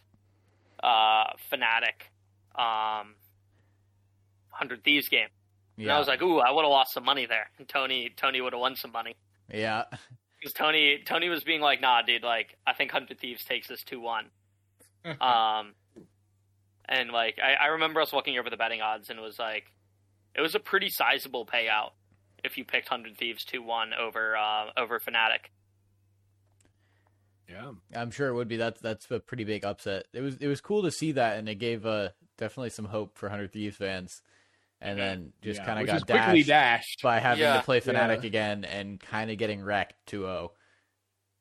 It's like that's what I was saying. It sucks seeing 100 Thieves go out that way, but it is what it is. Yeah, I just feel like it's really tough in most sports that involve a good bit of strategy to have to place a team again that you beat, like, not completely decisively. Because obviously if you just blew the doors off of a team because you're better than them in every aspect of the game, then that's one thing. But, like, if you had a strategic edge on them and your players just played really well, and so you showed your strats to them, and they know what they need to fix to beat you, that's just such a tough position to be in. Like, that's true in the NFL as well. Like, if you face a team in the playoffs that you faced earlier in the season, the person who won more of those is sometimes at a disadvantage. Yeah, I mean, it makes sense, and it makes for some, like, cool comeback stories, especially, like, late bracket runs and stuff like that. But, yeah, it's just tough that played out in group stages like that for 100 Thieves. Yeah, I mean, that's, like, what, you learn more from your losses than you do from your wins. Right, yeah. Right? And so it's, like, by taking that loss, you're like, okay, this is what we did wrong, or this is what we could improve on. Like, here are some weaknesses that we're showing, and you can much more readily identify them versus, like, when you win the game, it's like, well, these are some things that we didn't do as well as we might have liked to, but, like, also we won. So, especially, like, in the scenario in which, like, that was the first game in which they beat Fnatic, that was considered an upset, right? Yeah. So it's like, having to play them again, I feel like you're just, like... Unless, for some reason, you've just got some, like, furious confidence or, like, you know, you just, like... You've broken the other team's mental. You know, like, if Liquid were to go up against OpTic again, and they're just like, dude, son of a bitch, EA is going to be around every corner. Just head-tapping me the instant I peek. And, like... Yeah. You're just in their heads, like, then maybe. But I feel like 100, like, it was a really close series. And so, like, 100 Thieves didn't have any of that, like, psychological fear factor. Yeah. I feel like that's going to happen with OpTic versus XSET. I feel like OpTic's going to 2-0 them just because they've played each other so much and OpTic is so dominant in the NA scene that it's like, It's just going to be Ye versus KAY/O, and whoever does better, that team's going to win. Yeah, definitely going to be a good game. I would be shocked if XSET win. Yeah, no doubt. And then XSET's going to come back and beat him in the grand finals. Oh no. Yeah. Oh, that would be very surprising. That would be very surprising. It would be dope to have 2 NA teams in the grand finals, though. Well, because last year for Champions, the grand finals was all EU. Yeah, I know. Yeah. I just want Leviathan to beat FPX, so then that's one EU team gone. Well, and it's FPX, which I don't like. Yeah. Well, okay. You don't like them FPX because they play. What's the right word? Proper. Boring. They play proper Valorant, yes, which isn't the most exciting, but they play very aristocratic, fundamental Valorant. Yeah. But yeah, no, I just want to see them eliminated because having new winners is always good. I feel like if you just have one team dominating the entire scene, it's like, okay. I mean, I think it can be hype, but it would be hype for a team that we root for. Like that's literally what it is, right? Yeah. If you're an FPX fan, like, fuck yeah, you want to see him dominate. But like, plus it would be the first. Yeah, it's cool for a couple tournaments in a row, and then you get a good upset story. It's not very cool if it's consistent throughout like a year or multiple years. Yeah. No, because like I remember when CS:GO first like came out, and like my favorite team was Ninjas in Pajamas, or NIP, just NIP, because of their name. Yeah, I was like, yo, that name's fucking dope. And for like the first like year and a half, they just did not lose a set. Like they just won out, and like that was hype as fuck because it was the team that I was rooting for. Yeah, just like consistently winning and like winning tournaments. That was pretty fucking cool. But yeah, when it's a team that like you're not the fan of and they just win out all the time, it's just like, all right, come on, like. Like, leave some for the rest of us, you know? Yeah, let's get every football fan that doesn't cheer for the Patriots knows exactly what that feels like. Oh, yeah. Because we only just watched them win for so long. Yeah, I mean, every F1 fan in the last 15 years. What, just Hamilton? And just Mercedes dominance. Yeah. Yeah. Oh, I just hope NA. That's all I want is NA to win Champions, whether it be OpTic or XSET. Just as long as it's NA. Oh, you don't. I would have rooted for PRX to win it all if they were in it, but since they're not, wow. NA all the way. the fucking NA bias on this program is really just bringing me down. Man. Yeah, it's unreal. Come on, like leave some. Any of you listeners, I'm not sorry. Oh, ouch. Yeah, it's interesting. I'm rooting for exactly one of each. Well, the top four teams I want to see win are, there's one of each of them from like the quarterfinals, like the first round. Because DRX, Leviathan, OpTic, or XSET, I like vastly more than the other four. Yeah, and I'd be kind of excited for any of this. What? You're just anti-EU. Well, yes, yeah. But also specifically, I don't really like Loud. I also don't really like Brazilian teams. And DRX, I would love to see them finally have success. I think they're a cool team. Brazilian fans are toxic. Exactly, that's a big reason why. My buddies Eric Zeppa has told me about just like the death threats and the cheating accusations that he used to be sent when he was on Team Chaos back in Counter-Strike. Brazilians hated them, like, for no reason. And apparently, like, he still just gets messages all the time. Death threats of, like, saying that, like, his entire family's gonna die or something. It's like, Brazilian fans are wild. Yeah, that's not cool. Wild. Yeah. So, it's weird. So, seeing a Brazilian team just do so well, it's like, okay, cool. It's a region that really hasn't done well in super long, but it's like your fan base sucks. Yeah. I mean, to talk about DRX for a second again is that, I mean, I think it would just be cooler if they were still Vision Strikers. It's a way cooler. Yeah. Right? Yeah. DRX. I would agree. Yeah. Like, does DRX stand for anything? I mean, it's obviously an org. Okay, but like PRX is Paper Rex, FPX is FunPlus Phoenix. Both cooler names than just DRX. Yeah. Oh, yeah. Okay. I just pulled it up on Liquidpedia.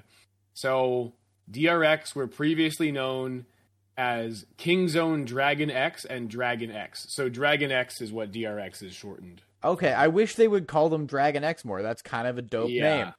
Like it is. Okay, FunPlus Phoenix and Paper Rex are kind of cooler. FunPlus Phoenix is a fucking horrible name. I love it. It's so bad. I fucking love FunPlus Phoenix. Well, it's a Chinese org, right? So yeah. I have to imagine that. I believe FunPlus Phoenix. Yeah, even though it's a Russian team, I believe the org is Chinese. Yeah, exactly. Yeah. It is an esports organization owned by Chinese game developer FunPlus. Yeah, I didn't know it was a game developer. I just looked that up now. I assume that FunPlus was a just at the end because of Valorant. Yeah, if they were just called Phoenix, that would be a lot cooler. Yeah, but it would also be weird because Phoenix is an agent. Yeah, but then also like what's the other team name that I was thinking of? Oh yeah, Edward Gaming. Yeah, kind of. Yeah, dope. Fucking Christ, dude, come up with a better name. Oh man. No, Edward Gaming's amazing. What a name! Isn't the CEO Edward? What a name! Isn't it his team? Probably. I don't know where they got the name, but just calling your team Edward is hilarious. It's like giving a dog a human name. Todd, get over here. Yeah. Yeah, I feel like Edward Gaming gives the same kind of reaction as like the Girl Kissers team. Yeah, it's just a ridiculous name, but it's kind of funny. Yeah, Girl Kissers is kind of hilarious. Yeah, nearest airport. Yeah, nearest airport. Great. So while we're talking about Edward Gaming, I gotta say this is going to maybe surprise some listeners, but it was last week while I was working some long shifts by myself after the head chef had left at the kitchen. When for the very first time I listened to Plat Chat, I had never listened to it. Really. That's surprising. Yeah. Oh, you would love Plat Chat. Oh, dude, you're absolutely right. I was like, oh my goodness, these guys are so good. It's so funny. Yeah. And like really interesting as well. And I love the fact that I really thought it was interesting hearing them discuss, Edward Gaming. I listened. It was the group stage was already underway at this point, but I was listening to their like episode before that, and they were discussing whether or not Edward Gaming was actually the next big thing, or if people. Oh, you were listening to Bren. You were listening to Bren just go crazy about EDG, weren't you? It's like Edward Gaming are going to win the whole thing. Wasn't Mimi also all up on? Yeah. Mimi was too. Yeah. And dude, I think it's hilarious that after all this hype, they just won one map in total and bombed out. And bombed out, yeah. Like, I thought that was terrible. The most likely scenario. They really didn't look terrible. They had some really cool plays and some really good players, especially, I think people say it like Kang, but it's like JMJKK, I think is his in-game name. It's either the JMK or the KK is a tribute to his brother or something like that. I'm sorry, it's ZMJJKK is how his name is in the game. And he looks kind of disgusting. Oh, people call him Drunk Kang. Really, that's his actual name. Okay. No, nobody... Or, I guess he like... So, yeah, people call... so, his actual name is Zhang Kang. And then it says his alias here is Kang. And I think that's just because nobody bothers with the ZMJJ part. I see. Just, that's too complicated. We can't, because I've always wondered, for the most part, it seems like the majority of people have short enough, just kind of whatever, tag. Yeah, that they use.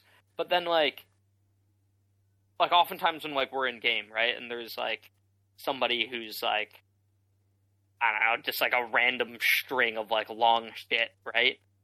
You see, what if they became, what if they just popped the fuck off one day, became a Radiant, got signed to a pro team, and now they're running, XX Pussy Slayer 69XX. See, here's the thing, Cass. I would be fucking hilarious.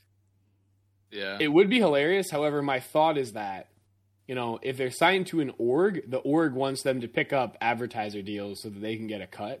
So I'm imagining the org would probably put a lot of pressure to, for them to change their name from X6 Pussy Slayer 16. Not only that, if you get to the place where you're trying to get recognized by orgs and by like professional teams, then you're probably going to want a more unique name to yourself and like an identity to go by and relate to you. Like if you have XX Pussy Slayer XX, like a million people have that name, and it's just fucking like, it'd be funny, but it's just kind of lame. You know, like you want something that people associate with you as a person and as a player. You guys are thinking about this all wrong. Having that player on your team means you can get an Adam and Eve sponsorship on your jersey. Oh yeah. Baby. Yeah. There you go. You're right. I was missing that angle. You're opening up an entire avenue to the adults that are fans of Valorant. You're putting those kids to the side, you know, those annoying children. Fuck them kids. Yeah. Yeah, was it like from Melee? Dr. PP had to change his name when he got stupid name. He changed it to PPMD. It's not that much better. Right. It's so funny that's what he changed it to. Oh my god. It's hilarious though, like, because like that, you know, it flies under the radar enough, right? Yeah. PPMD, instead of it literally being in your face, is Dr. PP. Right. But like, yeah, I find that for the most part, all of the pros seem to have just like, outside of that one dude from Edward Gaming, have like things you can say.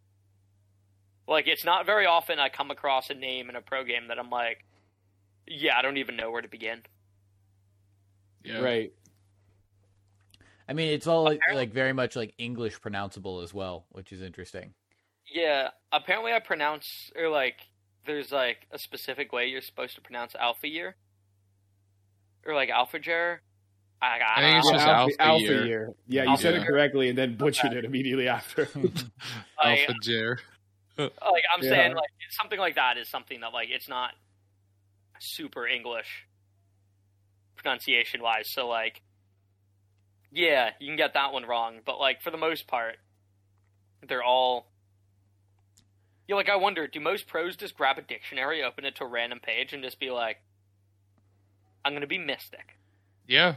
When they're, like, 12 years old, that's exactly what they do. Yeah. Like, how did you end up being the salad sauce? Like... Well, there's a story behind that. Well, yeah, of course, but everyone has a story behind it. That's the whole point. When my name's Lagster because when I was, I don't know, 12, 13 years old, I had really bad internet, and I would just always lag. So that's literally like, and I was a huge fan of Nate Shot. His last name is Hag. So for the longest time, my name was Laggy Haggy. And so then I'm like, I probably shouldn't have somebody else's last name in my name. So then I just went to Laggy. So that's a cool story. I didn't know that. Yeah. Yeah. Pretty sure Hunter and Chase both know this, but yeah, I got, came up with the salad sauce cause I was pretty stoned at like family dinner at one point. And like, usually I'd like complain about my mom making me eat, like she made like this like weird salad with like a bunch of non-standard ingredients. And I didn't really want to eat it, but I was like, ah, fuck, like, I'm stoned as shit right now. Like, I don't really want to get into an argument. Like, I just need the dressing. And then I'll put a bunch of dressing on this, and I'll try to cover up all the random weird shit that's in here. I couldn't think of the word dressing. And so I'm just sat there at the end of the table just being like, yeah, can you pass me the salad sauce? And everybody just looks at me and they're just like, you're stoned as fuck. Like, mission failed. That's actually really funny. Oh, that's a good story. But yeah, so that's how I ended up with the salad sauce. Yeah, I mean, do we want to complete it by going around the circle? And getting high? What are we doing? Yeah, puff, pass, and talk about your tag. Tags. Yeah, mine's not very interesting, so it's kind of just gonna. But hopefully, Hunter's a little bit more interesting, and you can end it on a bit of a higher note. But I chose elusive because it's a ski trick. Oh, nice! Really? Yeah. Yeah, it's an elusive trick. Yeah. Is it spelled the same way as your name? Because your name is spelled ILL. Yeah, rather than like EL. Or AL, I believe. What? Elusive? No. What are you talking about, Jace? AL? Elusive. No, you actually are. There are like multiple ways to spell the word, and they mean slightly different things. But it is spelled with an I because it's like ill. You know, like sick. That's the illest. Okay, so elusive with an A is a really rare word, meaning like alluding to something. Yeah. I've never heard anyone use that word before. Like the common word is elusive with an E, as in like difficult to catch, find, or achieve. Yes. So the ski trick is spelled with an I. I see. Yes, and it is a front swap, continuing to... That means nothing to anybody. Nope, but maybe to somebody out there. That's common knowledge. Yeah. Everybody knows that one. Mm-hmm. It's actually my brother's gamer tag. Front swap. Yeah. Well, I think he shortens it to front up, like Cont 2. Yes. Yeah. No, his gamer tag, since he was in middle school or whatever, it was elusive as well. Oh, actually? Yeah, no, I think it started out as like elusive Spaze or something because he had a bearded dragon that he named Spaze, Spaze. Spaze Clan. Yeah, something like that. And then he just took off the Spaze. Yeah. All right, Hans. So should I go into mine? Yeah. I think so. Mine's got a bit of a saga. So when I was a kid, my parents got a 2002 Honda Odyssey, and for most of my childhood I just took it for granted. Worked well, it got us places. But then as I got into college, I kind of realized, like, you know, it's pretty neat to have this car that's like no sort of pretentiousness about it. It just does what it's supposed to do, which is to haul people around, to work well. And then when I started driving, and I was like, you know what, this thing has some pickup to it. Like it ain't slow. It's kind of fun, actually. And so then I, you know, thought a lot more about it, and I made a whole music video talking about how cool it is to drive a Honda Odyssey, which I involved some friends in. I did all the music myself in either GarageBand or Logic. I forget which I was using, and like did a music video with some friends, and it was just a great time. So then when I started playing Valorant, my name was 2002 Honda Odyssey. But then, and for a while, I enjoyed everyone saying, "Oh, do you have that car? Like, what's that car about?" But then after a while, it just got kind of annoying. Hearing for the millionth time, "Oh, do you have a 2002 Honda Odyssey? Oh, do you like that car?" I just got tired of answering those questions. No, so I hate that car, which is why it's my name. Exactly right. Never driven it. It's my dream car, actually. Yeah. Right. So I decided to shorten it to Honda C because I thought it sounds kind of cool, and also it's people. If someone says, "Oh, is that a reference to like a Honda Odyssey?" Like they actually thought about it, and it's more like rare. So that I'm happy to be like, "Oh yeah, absolutely." Yeah, I was in the Discord thinking or pronouncing like Hondussy. I don't know. That's hilarious. That's been one of the biggest disappointments. Like right when I changed the name, it wasn't the adding Ussi to things. It wasn't like a big thing, and now it is. And I've had some randos in games as well, been like, "Oh, Hondussy." I'm like, "No, you fucking weirdo! It's Honda Odyssey." That's so funny. Yeah. I often get asked what salad sauce in voice chat right when the game starts. Yeah, you often do get asked, like, "Hey, what's your favorite salad sauce?" Yeah. And then you have a weird-ass answer that is, like, kind of just a conversation killer. Yeah, so I swapped over my standard answer. What do you say, balsamic vinegar? No, well, because, like if you're asking me what my favorite salad dressing is, I like a light creamy mustard dressing. Yeah, that sucks. But, like, that just goes nowhere. So now I just go with Thousand Island. Every time someone asks me, like that's a better answer. Just, you got to take a generic one. If you say a light creamy mustard, they're gonna be like, "Oh, stick." Yep. All right. It's funny, since I work at a catering place, I'm just thinking of all the different vinaigrettes I've made there. Yeah. Like, which one is the best one? Some good salad sauces. Mm-hmm. All right, time to wrap it up. Man's got work in the morning. Awesome. Thanks for having me on again, guys. Yeah, thanks for coming. It was a good time. Yeah. Of course, Laggy, it's always a pleasure to have you. Glad you were able to make it on. We were trying to do a little bit of a bonus app. Like a week bonus or so ago. Bonus app is built in at this time. Yeah. Something came up and I wasn't able to make it that night, so I was happy that we were able to kind of reschedule it. Yeah, Laggy, I don't think I told you this, but turns out Chase and Cass didn't want to do it that night either. So perfect. Well, you canceled. And we were like, okay, we're just not going to do it. Yeah. Not for getting behind on things, I'll reveal this to you all now. I was this close to just recording my own bonus episode about champs and uploading it. Oh, that would have been sick. Yeah, just the solo pod. You just rant about it to yourself. Since Chase and Cass did their own pod and I showed up late, I'm doing my own. Yeah. Well, yeah, that was so funny because, like, we just assumed I was so Hunter thrown was away. Off. Yeah, like, well, so were we. We just because you spent so much time speculating on what I was doing. Yeah, we did. Half the podcast is us being like, "What's Hunter doing?" I don't know. Yeah. That was really funny listening to it. I was like, "Really?" I was like in the middle of work and just listening to the podcast, and I randomly hear Hunter's voice. I'm like, wait, he hasn't been here for the last hour. Yeah. And I had to rewind to figure out when you joined. Mm-hmm. That was a good podcast. Okay. So right before we end this, hot takes. Who's lifting the trophy? Oh, who's lifting? So who's winning it all? Yeah. Laggy started off. Oh man, this is so tough. I think it is. It literally just goes back on everything that I've already said. But I think I want it to be OpTic, because NA, and I want to see them win twice in 1 year.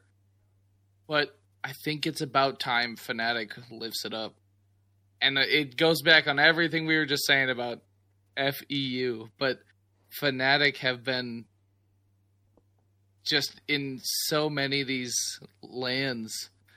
It's like eventually they got to lift that trophy. Oh, yeah. I want it to be OpTic. Has Fnatic ever not made an international event, or have they been at all of them? I feel like there was one that they missed. I think they missed one. I don't think. There's many teams. I think Crew is the only team that's been to every single international tournament. Oh, really? Yeah.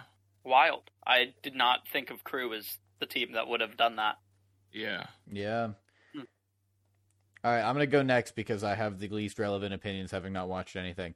I want it to be OpTic as well. And if it's not OpTic, I'd like it to be Fnatic. But DRX seems like they're popping off, so I'm gonna. Yep. My call out's gonna be DRX. DRX is a good choice. Mm-hmm. It's sleeper. Yeah, I was gonna say that I think it's gonna be. I kind of think it's gonna be OpTic, but that's a little boring. So I was gonna go DRX, and then Chase said it, so that's boring as well. So I'm just gonna go back, and I think OpTic is gonna take it. Yeah. Oh no, it's gonna be the DVP curse. We're all saying OpTic. Oh no. Okay, well. I also think DRX is going to take it, but I want it to be XSET. Oh, you want it to be XSET. You're really counting OpTic out of this one, Cass? I'm not counting them out. I'm just saying I think DRX is going to win, but I'd rather XSET win. Well, DRX have to get through Loud first. Yeah. True. And Loud's insane. Mm-hmm. Well, they don't have to get through Loud. True. They could lose and then just win out in the losers. Yeah. Well, then they'd have to get through Loud. I'm wondering if because Loud would have to lose in the upper final. Loud would lose in the upper final and therefore go to the lower final. Or they'd win in the upper final, go to the grand. Yeah, and so either way, they have to be Loud. Either way, they have to beat Loud. Okay. Yeah, I mean, in order to win the tournament, they would have to beat Loud. Yeah. Now, really quickly, I did do a little digging through Liquidpedia. And 2021 Masters 3 Berlin is the only international event that Fnatic has not been at. Okay, that's what it was. Okay. Interesting. Yeah. And they've always been so close. Like, from the beginning, they were second place to Sentinels in Reykjavik. That was pretty dope tournament. Yeah. Yeah, because Sentinels didn't map the entire tournament, right? Yeah. Yep. Like that. That's what DRX are just doing right now. Imagine DRX just don't drop a map. That'd be crazy. That's wild. I mean, multiple long OTs. Yeah. But hey, haven't lost a map. Huh? Yeah. Mm-hmm. And on that, we will drink with you later.